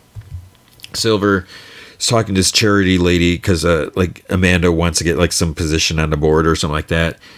So Silver's talking to her like about Amanda, and Daniel gets in his face because he like overheard him say, you know, mention Amanda then Silver's like, I just, he tells Daniel, he's like, I just told her she was a phony and a liar, you know, all this stuff. It's like, just like you. And then Daniel like pushes his finger aside and then he kind of, Silver like bumps into the table the bonsais. They fall and he break over and he's like on his knees, like, oh, Daniel's like, I didn't even push him that hard. And, he, and he's like, he was saying lies about my family. And the charity lady, she's like, he was saying nothing but praises about Amanda and you know she was so respected in the community. Uh, you know, her whole family is or was. Amanda's like furious, and she like walks out. Johnny calls Shannon and says that he wants Robbie to stay with him over the summer. He, you know, he wants to be there for him uh, and her, and he like apologized for everything like that. And she's like, like, oh, it's good. You know, it's like we were young and dumb, and you know, she was like, oh, I was gonna go pick him at the water park. You know, you can go and tell him the news if you want.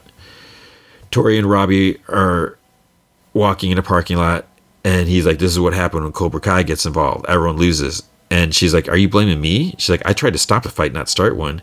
And you know, she thought that they were going to have a fun day, but you know, she guesses that's impossible because he, you know, he says that only because she's with Cobra Kai, and she says that she's not leaving. And he's like, "Well, then I guess that's it." She and Kenny and everyone else can stay brainwashed. You know, he's done. You know, trying to help, and he just walks away.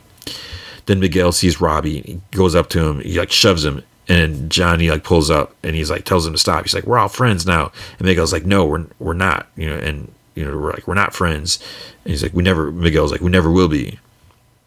Amanda and Daniel come home. She's yelling at him over a ridiculous fight, and he's like, "Silver's manipulating, you know, us or whatever." All, all, he's starting all these things, all these fights, and she's like, "Do you hear yourself?" And he's like, just let me and Chozen handle it. And she's like, fine. She's like, but I won't be here. She's like, I'm going away from you and I'm taking the kids with me. So episode 505, Extreme Measures. Tori's training like a new equipment at Cobra Kai, and everyone stops because Stingray walks in. So since John Kreese supposedly beat him up, you know, everyone like Tori knows it's not true. And then Terry asks Tori to take over the class so he can talk to Stingray. So it turns out Terry's like renting him an apartment too. He also got him a car. So they go outside. It's a Cobra Mustang. He's like, oh, this is Sensei Lawrence's old car. And Terry's like, yeah, my, my guy found it at the impound. So Miguel goes to this restaurant and then he sees Robbie at a table. So they didn't realize that Johnny asked them both to show up. So they both get up to leave and Johnny comes in and he's like, yeah, I lied. He's like, I knew, you know, you wouldn't come, you know, after what I saw at the water park. So he's like, I know you're both in bitchy moods since you broke up with your girlfriends. And he's like, Mexico was a little step in the right direction, so I thought maybe another trip would help. And then so he's he's talking about going on another trip, but he's talking about a trip through different types of Italian food or something like that. Then you know he's talking about like breadsticks like that. They're like breadsticks aren't going to help, and they both get up and leave. Daniel's staring at a family photo. He's having a drink. Chozen tells him that you know his family will return. You know it's it's the most important thing to all of them. And Chozen sees this article on Kreese's arrest with a liar written on it. There's like a sketch of a Stingray in court, so like liars written over Stingray. And Dan Dan's like, "Where did this come from?" He's like, "Well, it was in the mail. It's like no envelope." So Chozen encourages him to like look into it. Amanda is at her mom's, I guess, and then uh, this someone shows up. Jessica shows up to take Amanda and the kids out. So at first I'm like, wait, who is this Jessica, Jesse, whatever? Turns out she was from Karate Kid Three. I don't know if this was mentioned before, but apparently I, I had no idea that they knew each other. So Johnny brings Miguel to his place and he's like, "Oh, don't worry, Robbie's not here." And there's like, it's weird because there's like he cleaned up the place, but there's like beer cans stacked, and there's like a sign that says jail, and there's like some other stuff. And then Johnny um, goes like in the back, he locks the door, and Robbie comes out. Miguel's like, "You just said he wasn't here," and Johnny's like, "Yeah, I lied again." He's like, "It's not my fault. You fell for it twice." So he says he did some interneting. He found some strategies for trust and teamwork. He mentions like an escape room, and they're like, "Yeah, we, you know, we know what escape room is. We're not doing that." So Miguel goes to leave, but Johnny says he reversed the the doorknob, so it's locked from the inside. So like, there's only one key, and he runs it through the garbage disposal. And he's like, "And I glued the window shut too." He's like, "No one's getting out of here unless we work together." So he came up with a theme. So that's what the cans and the, the jail signer for whatever. He's like New Mexico territory, 1878. And he's like saying this stuff. Miguel's like, that's just a plot to Young Guns II. He's like, you saw it? He's like, yeah, with you. So he's like, you know, why are you pushing this so much? And Johnny says that, you know, he and Carmen are on their way to be being a family. And then uh, Miguel's grandma comes in. She's just like, oh, I'm Billy the kid. And then Miguel like walks out because the door is open. Robbie goes to his room. Daniel's staring at his phone. He sees all the texts that he sent to Amanda. She's not responding. Then he sees Stingray in Johnny's old car. He said Kreese puts him in a coma, and now he's driving around in a Cobra Kai billboard on wheels. So they go and they knock on the door, and then he panics when he sees him, and he's he's like, "Oh, my guy just found a car at the impound, whatever."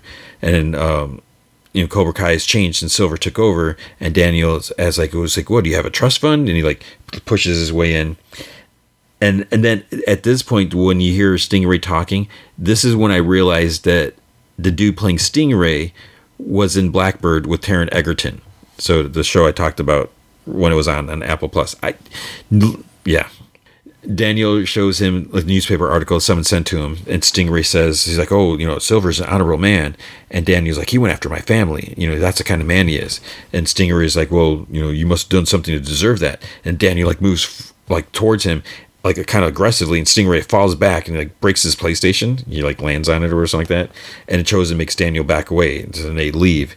He's like, you know, because he's bought and paid for, so he, there's no way he's going to turn. Jesse um, takes Amanda and the kids to like a pub, and you know, talking about there's this uh, like arcade, you know, tabletop arcade game that he used to play and stuff like that. And then there's like this uh old mean girlfriend comes up to him and, and she's when she sees LaRusso because she brings up when she hit the car with the baseball bat and, and, stuff like that. But Jesse's like, oh, just ignore them. Daniel goes to Johnny, who's um, scraping the glue off the windows, and he tells uh, Daniel that you know he's like knocking on a, on a, on a door. He's like, oh, you have to open it from the outside.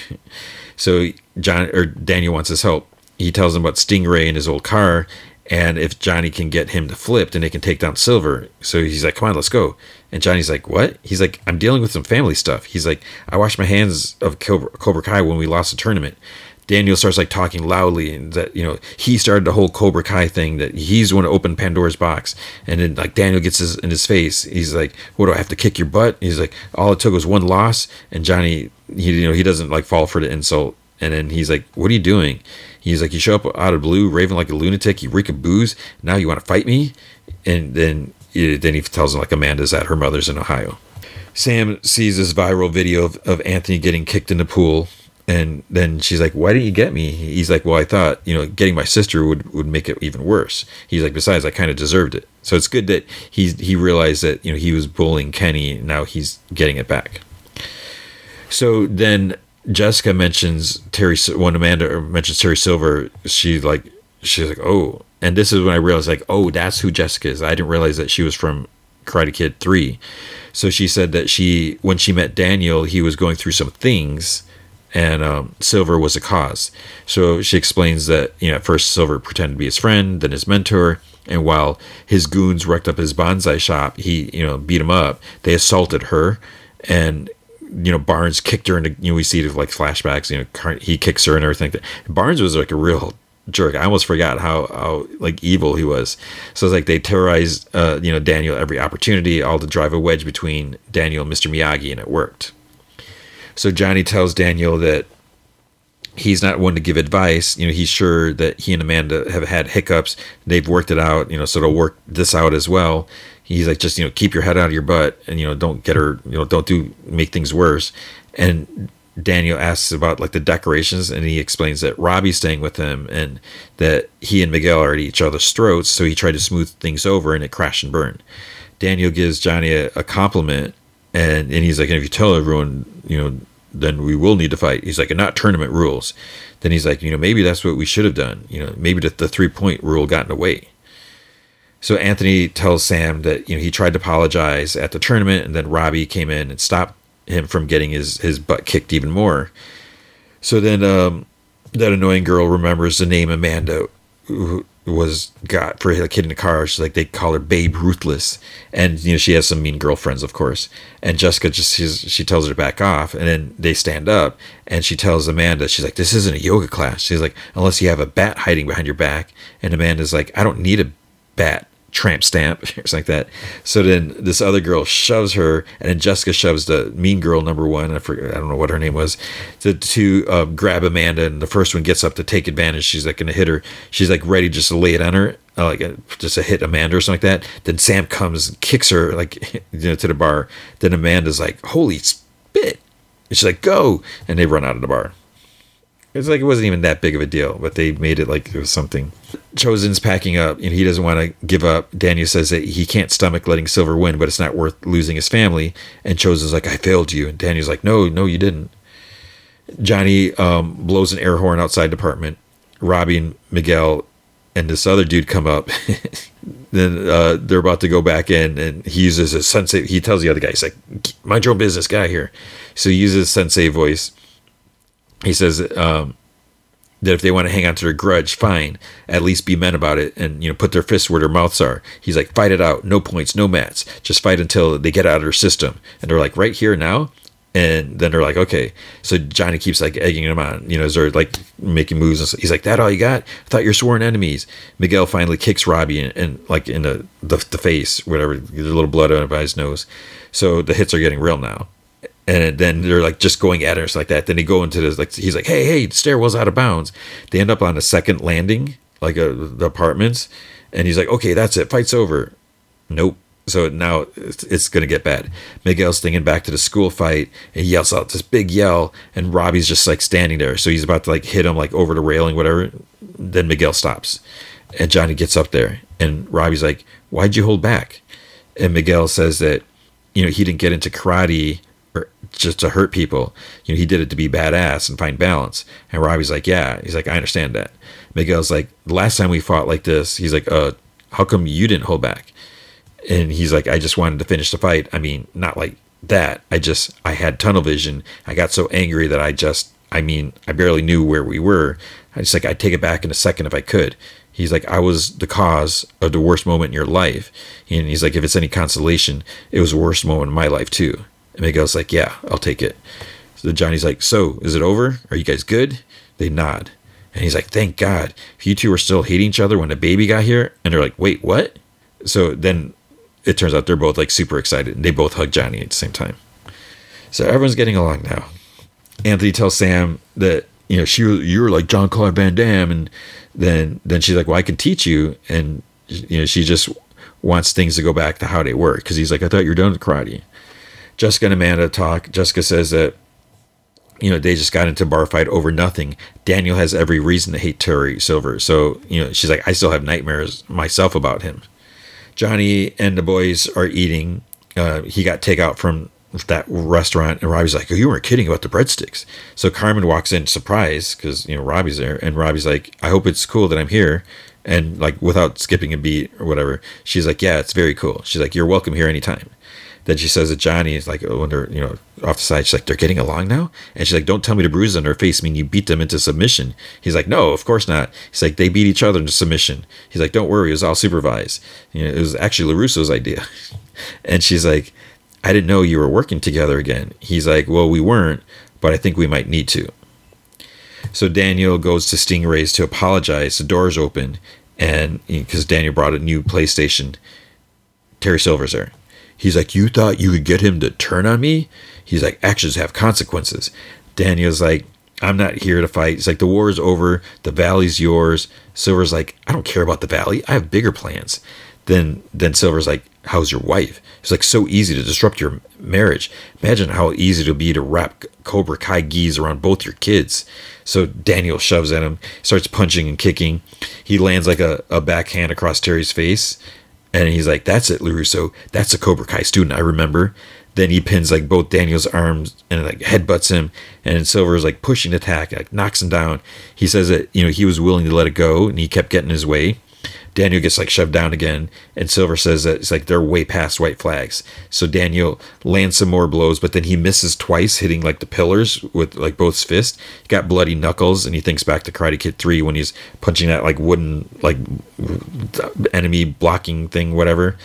So then um, he moves, but it's no good. He's down, and then uh, he Terry puts his, his foot down in his chest. He's like, Don't look at this as an act of mercy. He's like, I want you alive and well to witness it all. He's like, the real pain is about to begin. So Tori's talking. She says she's becoming someone she doesn't want to be. You know, she's hiding the truth from someone she cares about. She's lying to someone, and, and you know, she's delivering notes that could put people in danger. So we see Amanda's back. Daniel's in bed. You know, he's trying to drink some water. His throat hurts. Johnny goes to LaRusso's. Chozen still there. So Tori's still talking. She's like, there must be another way, or at least someone else out there who wants to be in this fight. She's like, just tell me there's an end game to this. She's like, I need to know it's it's not all for nothing. So she's visiting Kreese in, in the, like the jail. He's like, there is an end game, kid. Silver's going down. Only he doesn't know it yet. So that's the end of episode five. Episode 506, Ouroboros. So Silver's at this like private airport, this little jet. More senseis arrive including Sensei Kim Dae Um. So she's uh, the daughter of the dude that, that taught uh, American soldiers or whatever. She asks, she's like, "Oh, I thought Sensei Kreese would be here," and he's like, "Oh no, he's not here. You know, he's got legal troubles or something like that." So she brought the best senseis from her dojos or something like that, and then he, she's like, you know, she's like, "Private planes and limos don't impress me," and he says like, "That attitude is why I want you to teach at Cobra Kai." And you know she's like he's like you'll have complete autonomy to teach however you see fit. So he, he, wants to see which students are ready to move to the next level. So johnny's at the LaRusso's talking to amanda Chozen and he you know he's in a suit because he's uh daniel's you know going to work. He says you know but they say they have to make plans. Daniel's like i'm done with karate. And amanda's like but we're with you. You don't have to stop. And he's like well people just get hurt. He's like including my daughter. He's like and he's like, ask Robbie how much I've helped him. Kreese is visited by his granddaughter, Tori, again.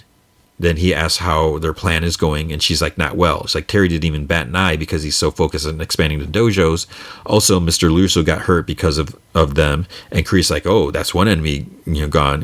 And he says that when he gets out of there, he'll take care of the others. And she says that you don't care about LaRusso? And Kreese is like, he was a means to an end. And she's like, is that what I am? And he's like, Of course not. And she's like, How much longer, you know, do I have to stay at the dojo? He's like, A little while longer. He's like, I have a plan. He's like, Play the good soldier. You know, keep your eyes and ears open. You know, Silver will slip, and then that'll be the opening that we need. So then at this other karate place, Topanga Karate, Devin is there. So Devin's the girl that was that joined uh, Johnny's uh, Eagle Fang. And so, I mean, there's no more Eagle Fang, so she she has to go somewhere. Uh, the, the sensei says that you know, that she, what she just did was good, but she needs to watch her aggression. Terry comes in with some others and says that he thought her form was perfect. So the the Topanga Sensei guy knows Terry, and Tori's like there too. And you know, of the other sen- sensei that came are, are, kind of like one dude has like this eye patch and like big. It's, so it's almost like I don't know, like they're just kind of kind of funny looking. Uh, like it's just so like like like an anime or just like some I don't know, like out of a cartoon. So the sensei guy tells the class that he has some bittersweet news. Sensei Terry Silver made him a very generous offer, and he's proud to say Topanga Karate is now under new management, so they're part of the Cobra Kai family. So Terry started talking. He's like, "Yes, there will be some changes, you know, all for the better." He's like, "Your dues will be cheaper, and you'll be given a new sensei." And then the one dude, he's he's like surprised by it. He's like, "What?" He says like if they want to be the best, take a gi. There's one guy with a box full of gis, and he's like, if you want to quit, take a complimentary thermos, you know, from this other guy. He's like, you know, whatever, it'll be fine, no hard feelings. So then uh, Sensei Kim wants Tori to stay because you know Terry's about to go somewhere, and she wants Tori to stay so she can see who the best student is at this dojo.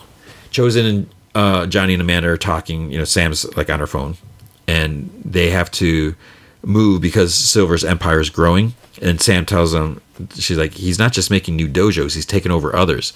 So she shows a live stream, and Johnny's like, where's that at? Or, or when was this recorded? She's like, it's happening now. So Johnny wants to go down there, and Amanda's like, you can't just you know, go down as a you know one man army. It's not a good idea. And then Chozen's like, yes, I, I agree. It, it's not a good idea. So I'll go with you. And she's like, that's not what I meant. So Kreese goes. He's in the cafeteria. He sits alone in a, the prison cafeteria.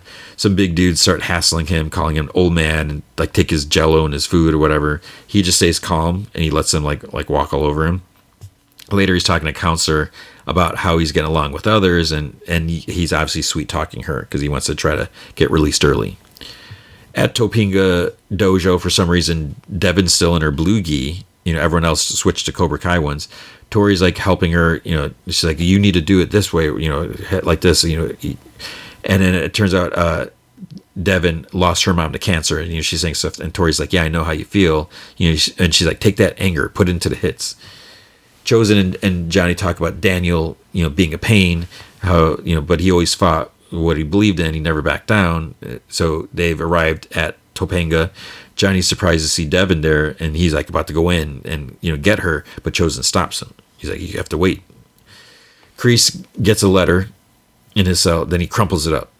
So it had this like logo at the top, and he finds a doc in the, in the hallway, his therapist, and he's like, "I just got a letter from the warden, and I think something went wrong with your recommendation." And she's like, "It seemed accurate to me," and he's like, "She recommended that against his petition for early release," and she's like, "Just cut the crap." She's like, "You know." Meet with me tomorrow if you want to dig deeper. She's like, I, I, I can tell what's going on. She's like, I've heard all the stories and everything. So Tori has to train against Devin with this. It's like this pickup stick. There's like a stick on a table. Devin has to pick it up, and she wins. Tori needs to stop her, you know, from picking up. So they start. She picks it up right away, and then she's pushed. The, the Sensei Kim, she keeps like pushing Tori to go hard, harder, and and she gets tougher, and Devin runs out. So it's like, okay, that's not not a good good thing. Um, the doctor tells Kreese that she doesn't think that he was always a violent person. And then, you know, as they're talking stuff like that, then he sees his old girlfriend kind of talking. Then it's Sergeant. Then it's Terry, and then Tori, and then young Johnny, and then regular Johnny, and then the doctor again, then young Kreese.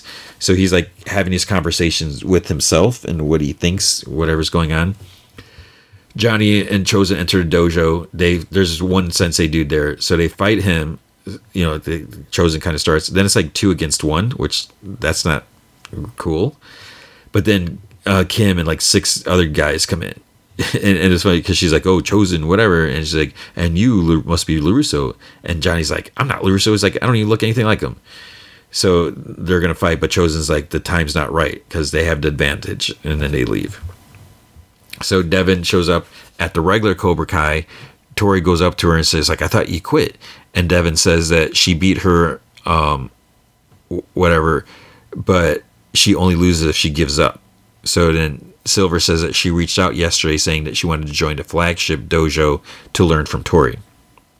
Chozen says that, you know, he defeated six of Silver Sensei's before, but it took two of them to barely beat one of Kim's. And Amanda's like, well, they, you know, they need Daniel to lead the charge. And Sam says that it's like, well, I thought, or she's saying how she thought she was done with karate too, so maybe they can convince Dad. Kreese's cell opens and the big bully's there, and he punches Kreese, and he gets up, and then he turns into young Kreese. So he knocks the guy out, takes on the others, like a big fight, and so like all this stuff's going on. Um, they keep coming at him. This one guy has a shiv. He like knocks it out of his hands like a toothbrush shiv. Then others start like chanting like, "Sensei, Sensei," and Kreese tells him, "He's like, from now on, you're gonna give me your Jello." So Amanda takes uh, Daniel to the Miyagi do place, dojo, Miyagi's place. Um, and he's like, "Why are we here?" And they they go into this back room, and it's like all this Mr. Miyagi stuff. And he's like, "Oh, it's like a time capsule in here." And she says that you know before they got married, she had tea with with Mr. Miyagi, and how he loved Daniel so much. And Daniel's like, you know, I can't start up again. He's like, every time I try to fight for what's right, someone gets hurt. He's like, I can't fail the kids again. And then Robbie and Sam come in, and Robbie's like, You didn't fail me. And he says, you know, Sam and his dad told him what's going on. He says that when he first met him, he was a messed up kid, but he gave him a job and a home and a purpose. He's like, You can't just give up. He's like, You know, I should have listened to you about Cobra Kai. He's like, I didn't understand until, you know, he started mentoring someone himself. So now Silver's got a, a hold on the kid, and, you know, there's some others in there that he cares about too.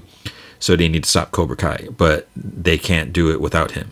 And then um, he's like, You can't do it without you, Sensei. And Sam talks too and says some stuff. And then they go outside. The rest of Miyagi Do out there. Anthony's there. And then Sam asks Dad, he's like, Do you want to fight? So they all bow to him. Then Daniel, Chozen, and Johnny bow back. And that's the end of episode six. And and and again, it's it's kind of like a, a good ending because it's like it's sort of a cliffhanger and it's like setting up the next direction. So we have seven, eight, nine, ten. So four more episodes. It's like this is taking so long to watch. I thought I was going to fly through these because they're half hour episodes. So hopefully next week I can finish this because I feel like it's getting later and later. Okay, then there's Quantum Leap. So new Quantum Leap started. It's on NBC, so it's on regular TV. I don't know why I'm so like intrigued by this. I wasn't like a big Quantum Leap fan. I, don't even know if I watched it when it originally aired, but I know I, I, watched like a bunch of you know old episodes or repeats, you know, or when it was syndicated on like USA Network or whatever. So there's, I mean, I, I liked Scott Bakula. I liked him in a role, and, and you know, it was it was a fun show. You know, he would it, every week he's popping into someone's body, and then you have to see him like what's going on, what he has to do, what does he have to try to fix, and then he would move on to the next one. So the show picks picks up from some of that. You know, there, there's mention of Sam, and it's like in 1995, theorizing that one could travel within their own lifetime. Dr. Sam Beckett stepped into the quantum leap accelerator and, and vanished. After years of attempting to bring him home, the project was abandoned until now. And then um, we, there's some woman at, at, a computer like that can't be right, and then she texts Ben Song, Ben is uh, the lead character. So he's at this party. His girlfriend's with him, Addison Augustine, and um, there's some others from the project there too. But they're not supposed to talk about work tonight. Ernie Hudson is there. He's Herbert Magic Williams. He was actually in an episode of Quantum Leap. I mentioned that he was like in this Vietnam episode or something like that. It's not clear if he knows that Sam helped him. But then um, uh, Ben looks at the text, you know, the window's closing, running out of time. So he leaves the party. Then he's in a silly white skin tight jumpsuit, stands on his platform, and then choom, he's gone. So then he's behind the wheel in this van, and this like portable, like TV is showing like live Live Aid broadcast, which is like, how is that possible? Because it isn't it like on cable? I don't know if you could watch on a portable TV. There's a guy sitting next to him he calls him Nick, and he puts on a ski mask and he takes out a gun. So Ben looks in the mirror. He sees it because so Ben is Asian, but now he's a white guy with a beard. He gets out of the van and he sees uh, like a dude with a Walkman, people in line at a phone booth. Goonies and St. Elmo's Fire are playing at a theater. He looks at his wallet and his driver's license says Pennsylvania. Then Addison walks up to him in the street and she's like, Where have you been? We've been looking for you. And he's like, Do I know you? He, she's like, "You don't remember me?" He's like, "I don't remember anything." And then she talks about how memory loss could be a side effect of a, a side effect of a leap. And so she's going to explain like what's going on, but then a bank alarm goes off, and there's like a bunch of people running out. They're like one runs through her, so she's the hologram. So she's uh, the Dean Stockwell character. Um, she's the Al character. She tells him like get in the van, but the van is stick. He doesn't know how to drive stick, so he's uh, he's supposed to be the getaway man. Addison tries explaining how to drive or anything like cops are chasing. And then like suddenly he's a lot better at driving. He's like not stalling i mean it's, it's he's great. Maybe he's just super smart and he picked it up really fast. So, so, then he was told that that was just phase one of whatever their plan is. So amanda explains everything to ben. He's a time traveler from 2022 which again i don't think it's a good idea that they're starting in the present but whatever. She says that they work together. So she doesn't tell him that they're like boyfriend girlfriend so she's there to bring him home, but then she like glitches out. So Ian, um, who works with them, says that Ziggy's offline. So Ziggy's like their their computer. Um, Magic Ernie Hudson works for the Pentagon. Uh, so apparently Ben rewrote some code for the project, leaped without telling anyone. Addison, uh, so Magic's gonna go tell the Pentagon like what's going on, but she's like, you can't do that because they might shut down the program and then Ben will be stuck. So Addison tells Ben that you know they don't control the leap, the machine does, and she explains Sam's original project, leaping into people into the past to right the wrongs, and then it starts over. And he's like, well, why don't we just ask this Beckett guy? And she's like, we can't because he never made it home.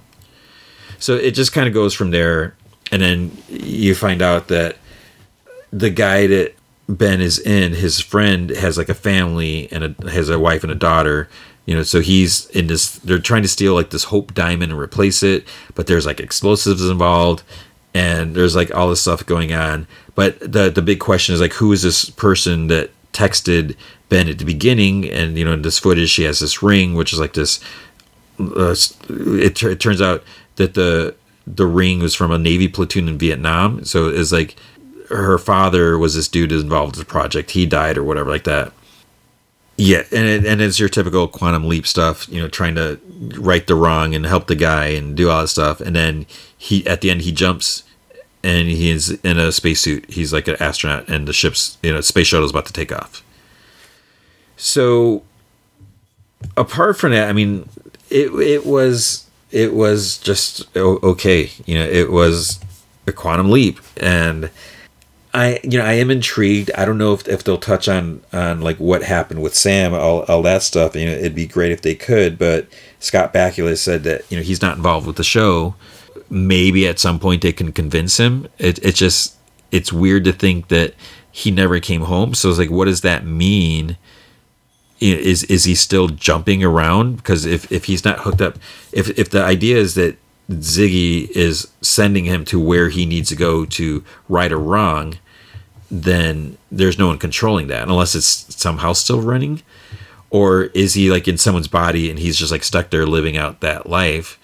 But then I guess the other question is like, what happens to your body when you jump? Because like Ben's body disappeared, so Sam's body disappeared when their their essence or whatever is going into someone else's body. I, I don't understand. I don't know, but I don't know if I'm to be I, I mean, I, I'm pretty sure I'm not going to talk about the show every week. Uh, I, I don't think I, I don't know if I'm going to even watch the other episodes. I'm curious. I don't think I'm curious enough to watch it. Plus the fact that there's just so much other stuff. Uh, um, unless I hear that Scott Bakula is coming on, I might, you know, try to watch some or pick up. But uh, also a show like this, I'm sure it it's okay if you skip episodes. You know, there's going to be little tidbits like moving you know progressing to the the kind of overall story but the majority of it's going to be like oh he's an astronaut. If he's even an astronaut that next episode they may like jump to something else. I don't know. It's just i don't think i there's too much on my plate. I'm not going to watch it. And i was just okay with it. I didn't love it.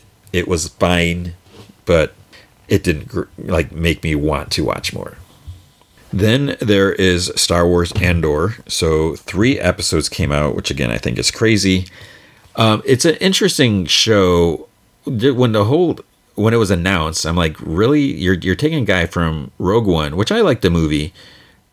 I, th- I think I've only watched it a couple times, maybe three times. But just idea, it's like, why? Why are we taking some from here? It's like, you know, what what story is there to tell? Which is what we're going to find out.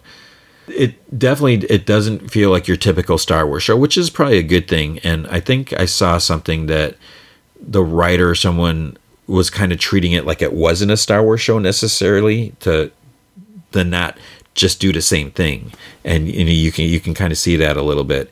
Uh, it was interesting. One of my students uh, watched like the first episode, and he's like, it kind of feels like it's more for adults or something like that.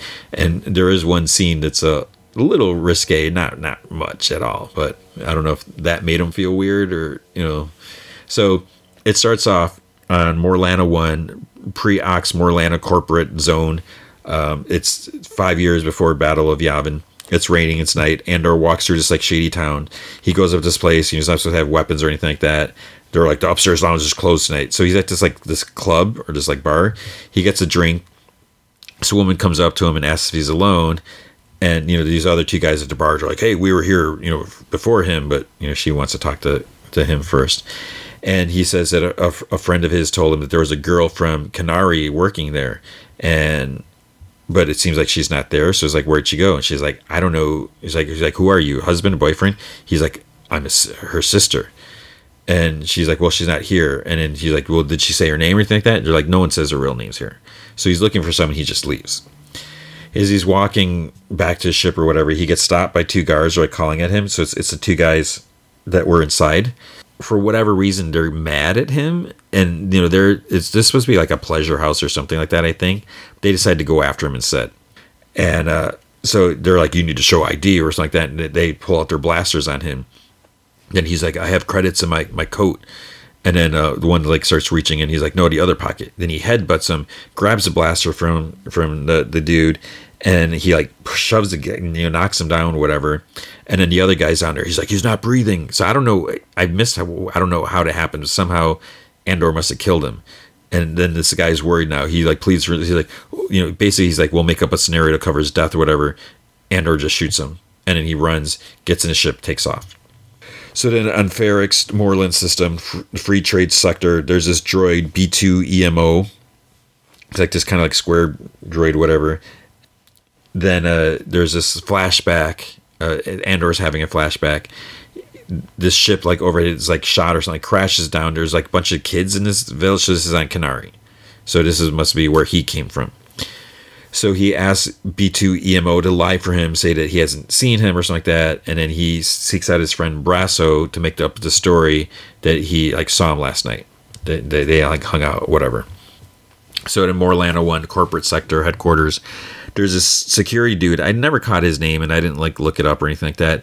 He gives a report of the two dead guards to like his boss, and then the boss wants to cover the story. And he's like, but they were murdered. He's like, no, they weren't murdered. They were killed in a fight. He's like, they were in a brothel, which they shouldn't have been. And the dude, he wants to investigate it, but the, the boss is like, no, you know, it'd be bad, you know, whatever. So basically, the fact that they were there in a place where they shouldn't have been, at a place they shouldn't have been, you know, it's just it would be bad if it, any attention is drawn to this. Andor goes up to a woman. Uh, her name is Bix. It was Alejandra Ar- Ar- Roja, whatever. She was in a. She was in um, what's that movie? The the Belko Experiment, which I really loved, and she was also in uh, the new Father to Bride movie, and she, obviously she's been in other stuff too. Um, there's something else she was in. I don't remember so he wants her to contact her secret friend who buys stuff because he needs to sell something. And he's like desperate. He has to sell it asap and she's like what is it? He like doesn't want to say but then finally he's like it's an untraceable ns starpath unit. He's like the vector crystals imperial steel the imperial seal are still intact. So then she's kind of mad at him that he's been holding this back from her. And he's like you know he, he's like i need to get out of here and i need to lay low. It's like i really need this. So she's like okay i'll, I'll let you know then there's a flashback, so they're speaking Kenari, and I think they're gonna go like scavenge stuff from the crash or something like that. The thing is, when they're in Kenari, they're speaking this other language. They don't even translate it for us, so like we have no idea what they're saying, which I think is kind of the point. But it just it seems weird. Uh, the the one security dude still looking into the two deaths, even though he was told to like back off then he's you know they're looking at ships leaving the planet and there's this one ship that left that has no id so he tells the council go the guys to track it and they're like well it'll that could take hours or days and they're like well then you better get on it. So some guy um confronts Andor says that he wants his deposit back or something like that he's with this big alien named Vetch as muscle but then you know they, he gets gets out of it. So then um Bix goes out on some errands. Her boyfriend Timm, with two M's, he follows. He, uh, you know, he knows that she's friends with Andor, so you can tell that there's like some jealousy and stuff like that. He ends up bumping into this alien. He loses her, so she like goes off. She goes into his shop and she like climbs this like smokestack thing. It has like a radio inside. She calls her secret friend or whatever.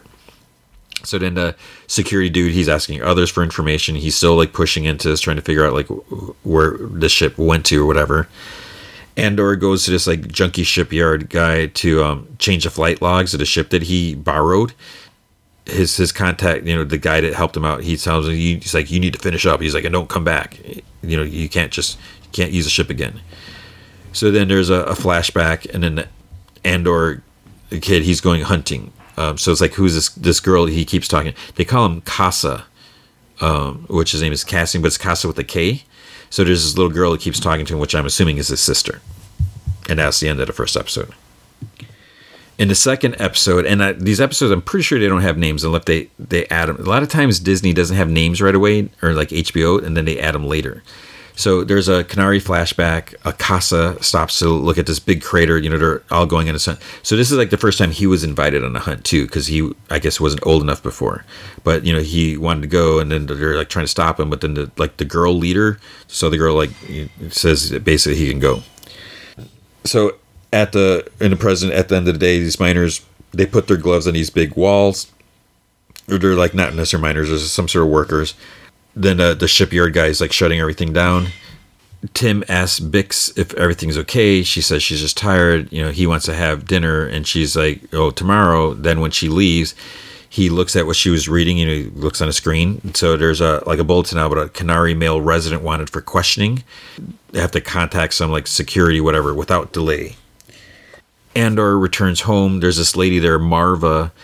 She and B, the droid, uh, they read the security thing too, and she's like, "Who knows that you're from Kenari? And then B tells him the Bix tried calling, so he he goes to meet with her, explains that the the two guys were trying to shake him down, um, and Timm's like spying on them like a creep, and um, you know he's he's drinking, he's got like a little flask or something like that, and then he goes to this phone thing, so he's gonna rat out Andor.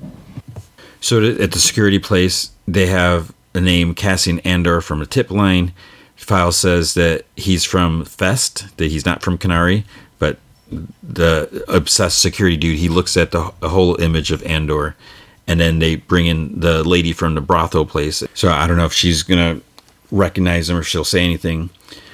Then Bix goes to Timm's. She says that you know she couldn't sleep. They this, and this is their like the risque part. You know they, they start it's like smooching whatever. So maybe my, my student didn't see this part if this was in the second episode because he said he saw it first at the security office, this dude calls in a guy. Um, so he wants to move in, and you know, on this this tip, they want to go investigate it.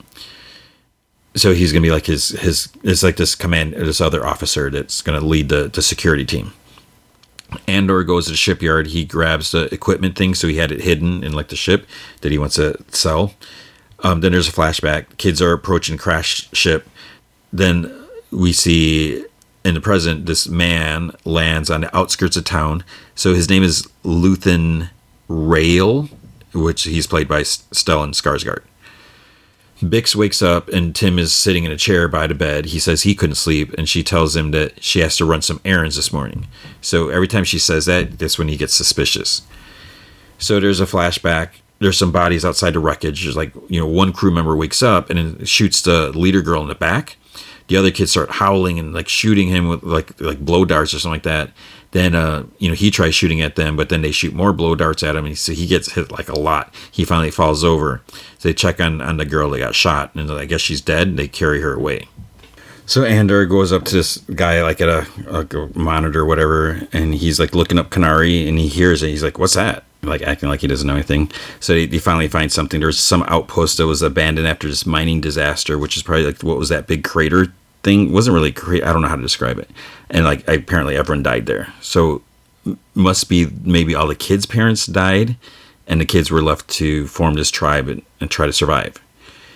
So uh, the the big security dude talks to, to soldiers about approaching the planet to be prepared um, that they have to do things you know they do things differently there whatever and then um, the main eager dude he get the the enthusiastic the the guy in charge who shouldn't be doing all this he's supposed to give a, a speech he gives like a pretty crappy speech like he's obviously not not good at that and then we see Luthen he rides this transport bus like train thing and he's he's not not thrilled that they're like circling because he wants to get to the town part.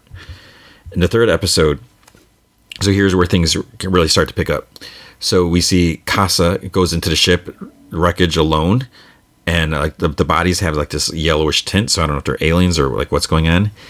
Andor talks to Brasso that he's a so his friend he says he's about to come in some money and he's leaving uh, he'll leave what he owes to him with Maarva and he asks if he can look after her you know like if he, if he can do that Luthen's um, shuttle thing lands. He walks by Bix, and then she like sees him, so she kind of like starts walking next to him, and she says there's a complication because an alert went out for Andor, and he's he's like, yeah, I've seen it. He's like, it doesn't mention his name, only that they're looking for someone from Kenari, and his prison record says that he's from Fest. So the shuttle with the soldiers head to the planet. Maarva and this dude Clem, they're like on. This is in a flashback. They're on that same ship that Kassa went in, the young Andor. They're scavenging a ship as well. They find Kassa, and because he, he's like he start the, the destroy um like smash the panels of the ship. He's like mad because his friend, leader, whoever got killed. He can't understand what they're saying. They can't uh, understand him. And then she wants to take Kassa, but because there's like she's like a republic ship is coming they'll kill him but clem's like he has people here and she's like they killed an officer and then she sedates the kid she sedates Kassa so the security shuttle lands they go to andor and uh, Maarva answers and the lead dude says that they have a warrant for cassian andor forces their way in they see b and then um, they're like wondering if, if there's like any signs of him then cassian decides to call b on a com because he hooked up a com and hooked it into B so he could like talk to Maarva or something, whatever. So then they're able to track the transmission so they know where he's calling from. Luthen enters uh, the building where Andor is. Um, word gets to Bix that security are looking for Cassian, and then she's like, "Someone ratted him out." And then Timm, you know, she's about to go, and Timm tells her to stop. She's like, "He can take care of himself." And she's like, "Who?" She's like, "How do you know who we're talking about?" And he doesn't say anything. She's like, did I ever tell you Cassian was born on Kenari? Um, and he kind of stutters. He's like, I, I don't remember. And she's like, I do. She's like, how could you? And she leaves. So Luthen wants to know how Andor got the device. So Andor wants 40,000 credits for it. And then um, Luthen's like, I'll give you another thousand if you tell me how you got it. And he, then Andor's like, you just, you walk in like you belong. You get a uniform. You just have, have an attitude. He's like, they're so proud. They don't care. And Luthen's like, yeah, their ignorance or their arrogance is, is ridiculous. He's like, their day will end soon. And Andor's like, yeah, whatever. He's like, I, he just, he wants his money. But then he, um, he says, you know, Luthen wouldn't want to get caught with the thing. So, you know, they better like hurry up and get out of there. Luthen's like, yeah, he's like, they'd hang me in a square. He's like, wouldn't be the first time. Isn't that what happened to your father? And Andor pulls his blaster out. He's like, who are you? And Luthen says that he knows him. He knows all about him. He, he wants a box, but he would like Andor to come with him. And you know he because he doubts that he's sticking around. He knows that he killed the two dudes and they're coming for him. And he's like, "Who are you?" He's like, "That's the wrong question. The right question is, how much time do we have to get out of here?" And Andor's like, "Why do you think I would go anywhere with you?" And he's like, "Don't you want to fight these bastards for real?" So in town, as the security people are moving about, people start like banging on like metal things when they see the guards, and it keeps going. So it's like some sort of signal that's like going through the town. Luthen says that he has a ship near the ferry lot, and then um, Cassian, he's like, "Well, maybe you're an Imperial spy." Luthen's like, "You know, special people are hard to come by, and you know he didn't want to see him wasted." So there's a then this device in his pocket goes off. He asks Andor, he's like, "Are you carrying a com link?" And he's like, "Yeah." He's like, "Let me see it." And he, he takes it, and he steps on it. He's like, "Don't carry anything that you you don't control." So Bix runs and sees like some security people. So she like turns around a corner. Then they they stop her because she's running and she looks scared. So they figure she must know something, and they like grab her. They're very rough and stuff like that. So there, there's security guys outside. They're waiting for reinforcement. You know they know where Cassian is, Cassian and Luthen. Luthen ha- had put charges by the door when he came in, and he blows them. One guy comes in and like collapses. Then Andor, he's like, "Oh, we got to get the box." Luthen's like, "No," and then there's like shooting. So some people start coming in, even though you know they're waiting for backup, but there's still I forget how many were there. So there's a, a bunch of machinery like hanging from chains, and um, so it's like some of them fall and then like the chains are whipping around to like wrap around the guys like to grab him. The whole place is practically falling down. Like andor gets hit. He i think he gets like shot in the shoulder or something like that. And um th- their idea is they can get out like under the this furnace. Andor keeps saying that you know he wants to go back there and get the box. Timm sees bix is bleeding from getting you know she, she got shoved against a wall. She got blood on her head and her arms kind of like pinned. It must be attached somehow as something. So um Timm like gets they're like just stop right there, but then he you know when he sees her he keeps going towards her he gets shot. So it's like okay that didn't do any good. security leader and his commander guy they hear about what's happening, so they split up. The banging is still going on like throughout the town.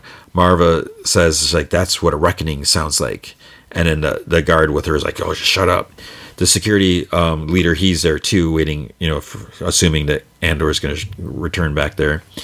She says when it stops, that's when you really want to start to fret.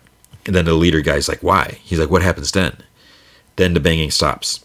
Andor points his blaster at the leader dude in the head, and he tells him to take his comm out and put it down, and he steps on it. Andor asks like, how many of him are there? And he's like scared because this guy's like, he, he's just like too soft. You know, he's never been, he probably never seen any field action. So he like mumbles something, but you know doesn't really answer. And then Luthen's like, kill him. And he's like, how many of you are there? And Luther's Luthen's like, I'll kill him. So the the dude's like 12. He's like, then he's like 14. He's like, there's a dozen men and two officers. So a guard makes it to the shuttle and he starts to take off, but there's like this big chain that's hooked onto it and it like stops. It kind of like, you know, stops or whatever. It's this huge piece of machinery is like kind of throws it off balance as it tries flying away.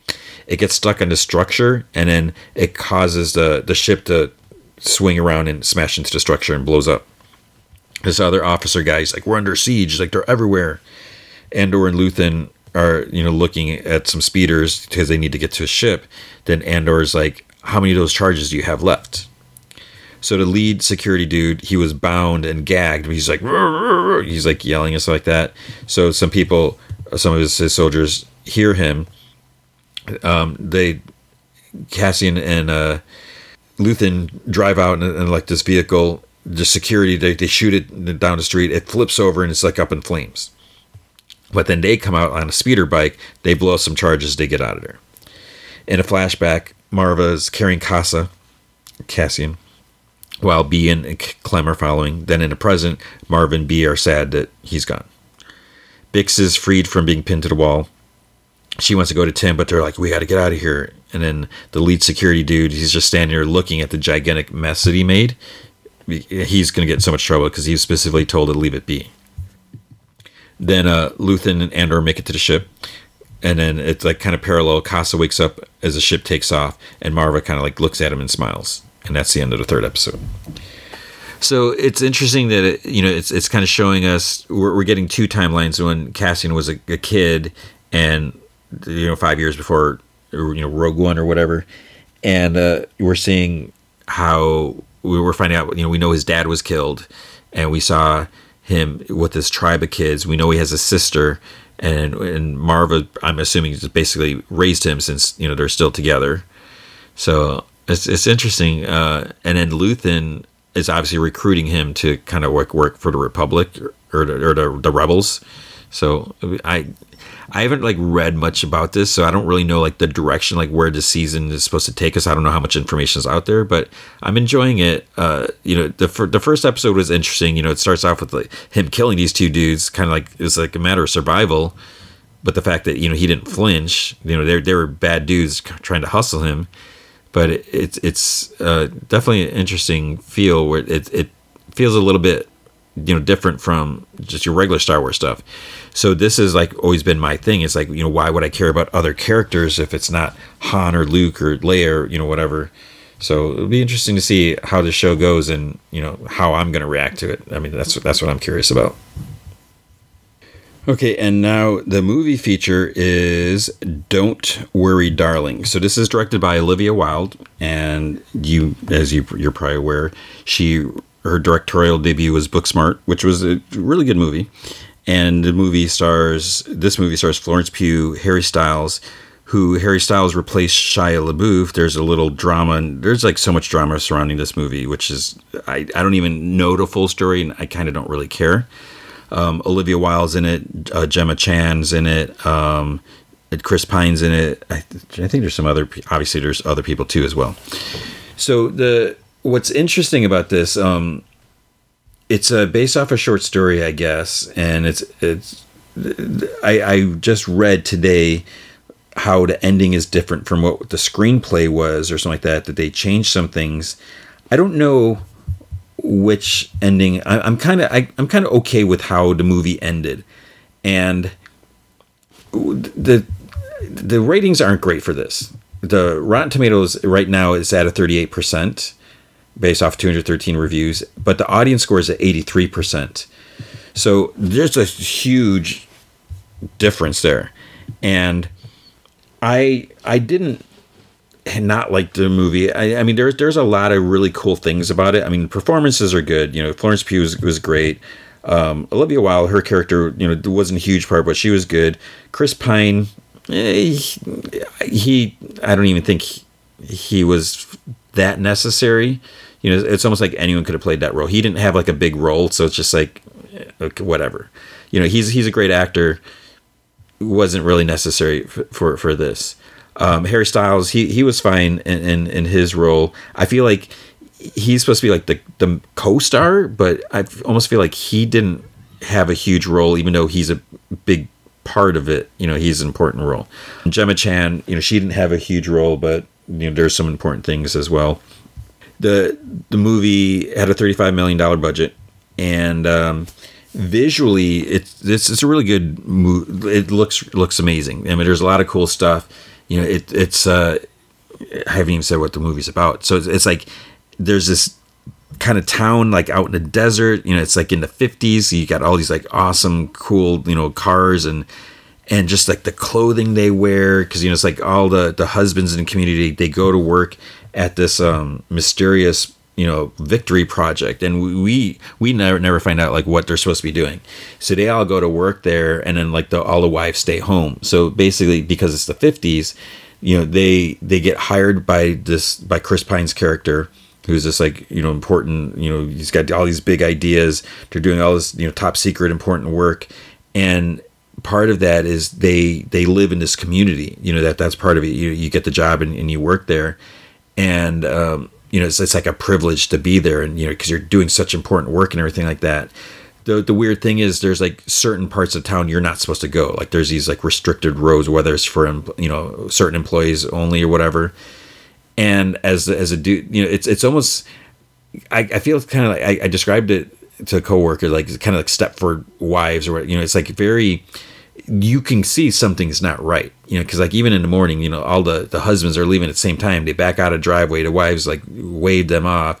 They all drive like out through the desert to like this mountain. So it's like what does that even mean? What's going on? And then the wives are at home and then they you know they go shopping or they, they do this like dance class and you know like this ballet stuff or you know they go shopping and you know then they make the dinner. And and you know like when Harry Styles comes home from work you know Florence Pugh she's wearing you know wearing this nice 50s dress and you know she's got dinner cooking and ready. She's got a drink in her hand for him and he comes home and you know they, they're so lovey-dovey and everything like that.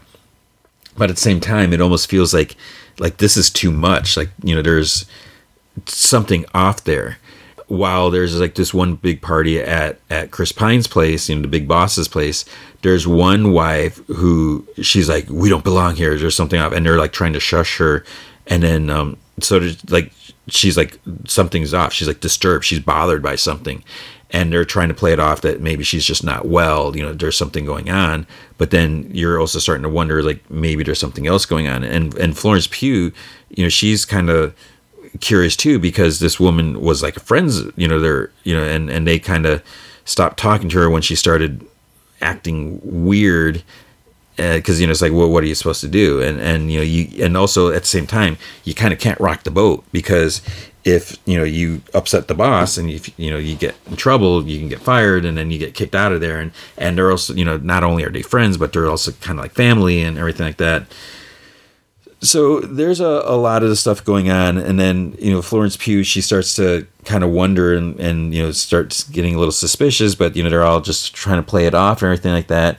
So there there's some parts where it's not not that it's annoying the, uh, the, the way it's treated the way it's handled but then you start to see it's like okay something is going on but i can't i, I don't want to mention what that something going on is because I actually I, I think I heard before I saw the movie, it's like someone said something about a twist. Is it really a twist? Is it a development? Is it just a story progress? I mean, there, there's there's something that happens. I'll just say that.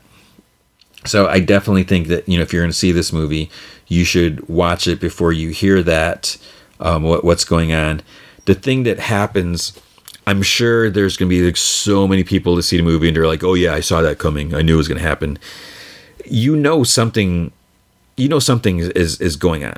You know there's just it's too not artificial because there's even a part where like you know you see in the trailer where Florence Pugh's making food and she grabs an egg and she like squeezes it and it just it's empty and then she grabs another one you know and there's like some other things going on uh, there's one part I think it's also in a trailer where she's taking a bath and then she kind of goes down underwater, but then her like her reflection doesn't. So it's like, wait, what sort of mind trippy thing is going on here?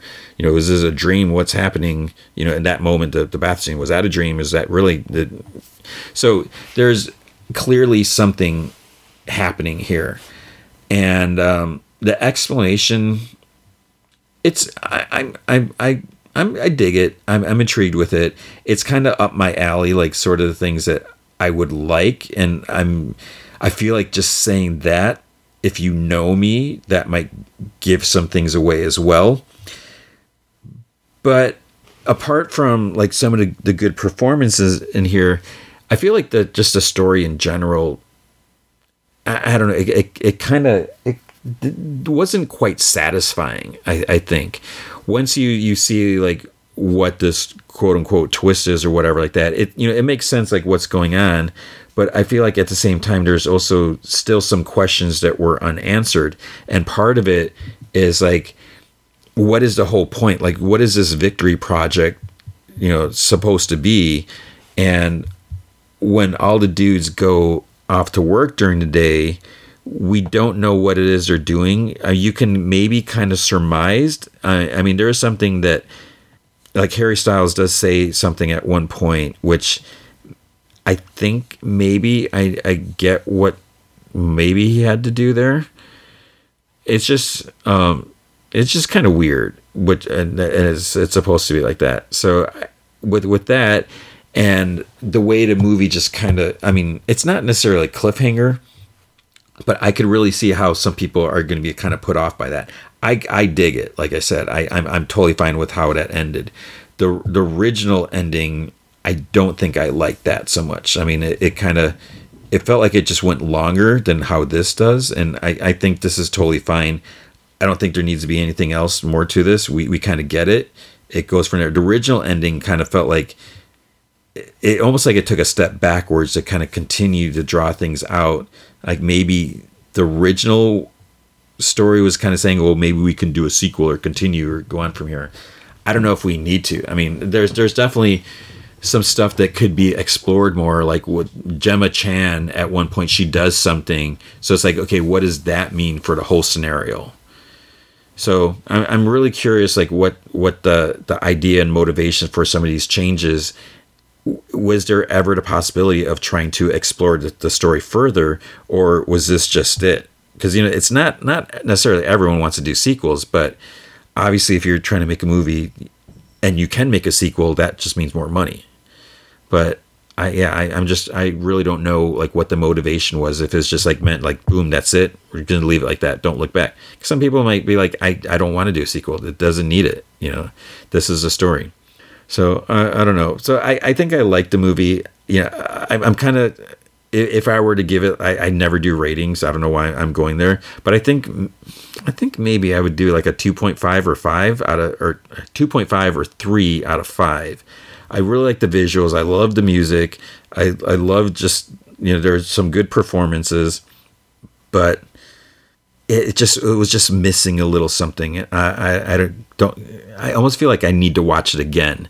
I mean, it would be interesting to see some things knowing what I know after.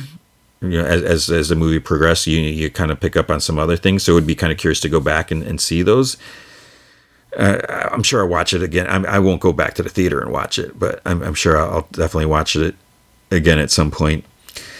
The, the funny thing was when when I saw it at, at the the theater, there is a clearly like a few rows down. There's like these three young girls who were there just for Harry Styles, and because there's like one scene in the movie. I don't think this is a spoiler, but you know, if you see the trailer, you know he's he's always you know very clean cut and very well dressed, and you know he's just totally Harry Styles and and all that. But there's like one part where he's not the most presentable way. You know, his hair is you know it's he's and they're like no.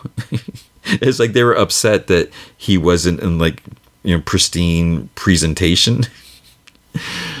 so, um, yeah, but then there's also another part where it's like kind of like serious, like emo, like, and then they're kind of like laughing. It's like this isn't supposed to be funny. So that that was a little annoying, but so it, it um I, I debated you know because I, I saw like before it came out the, the, the I think the Rotten Tomatoes was like at a 31 it did go up to like 30 whatever I said 33 but I was a little concerned I was like maybe I shouldn't have you know gone to see this but I am glad I did and I just think this is a very visual movie with you know some good performances and I, I like the whole mystery the fact that like what is going on in this weird town what does all this mean? So there, there's definitely some intriguing aspects to it that I that I really dug, but yeah, I almost feel like I do need to see it a second time to see what I appreciate it more second time. Because like I said, I didn't not like it, but it just left me a little, you know, wanting something more. I don't know, but I I did. I I guess if I'd have to say I did like it, I just didn't love it. And you know I, I I'm definitely glad I saw it. If that helps. Hopefully and and I, I feel like i'm just really tiptoeing on, on certain things but i just really don't want to spoil it. And maybe it's it's it's makes sense. I mean, maybe it's obvious what it is but i just don't want to ruin anything because I, I think i feel like you should go and see it you know, as soon as you can whether if you're gonna wait till streaming I would rent it as soon as it's available, you know, somewhere because you know you want to avoid those spoilers. Because I feel like well, if you know those spoilers, it's to kind of ruin the movie. Because then you're like, well, what's the point? And I, I just really like the whole experience. And I really, I think spoilers for this could really ruin the movie. And as far as all the drama and stuff going on, like I said, who cares? I don't, I don't care about any of that. I, I just hope everyone's happy and and you know they just want to make this this cool movie. And it wasn't as cool as it could have been but it still was pretty cool.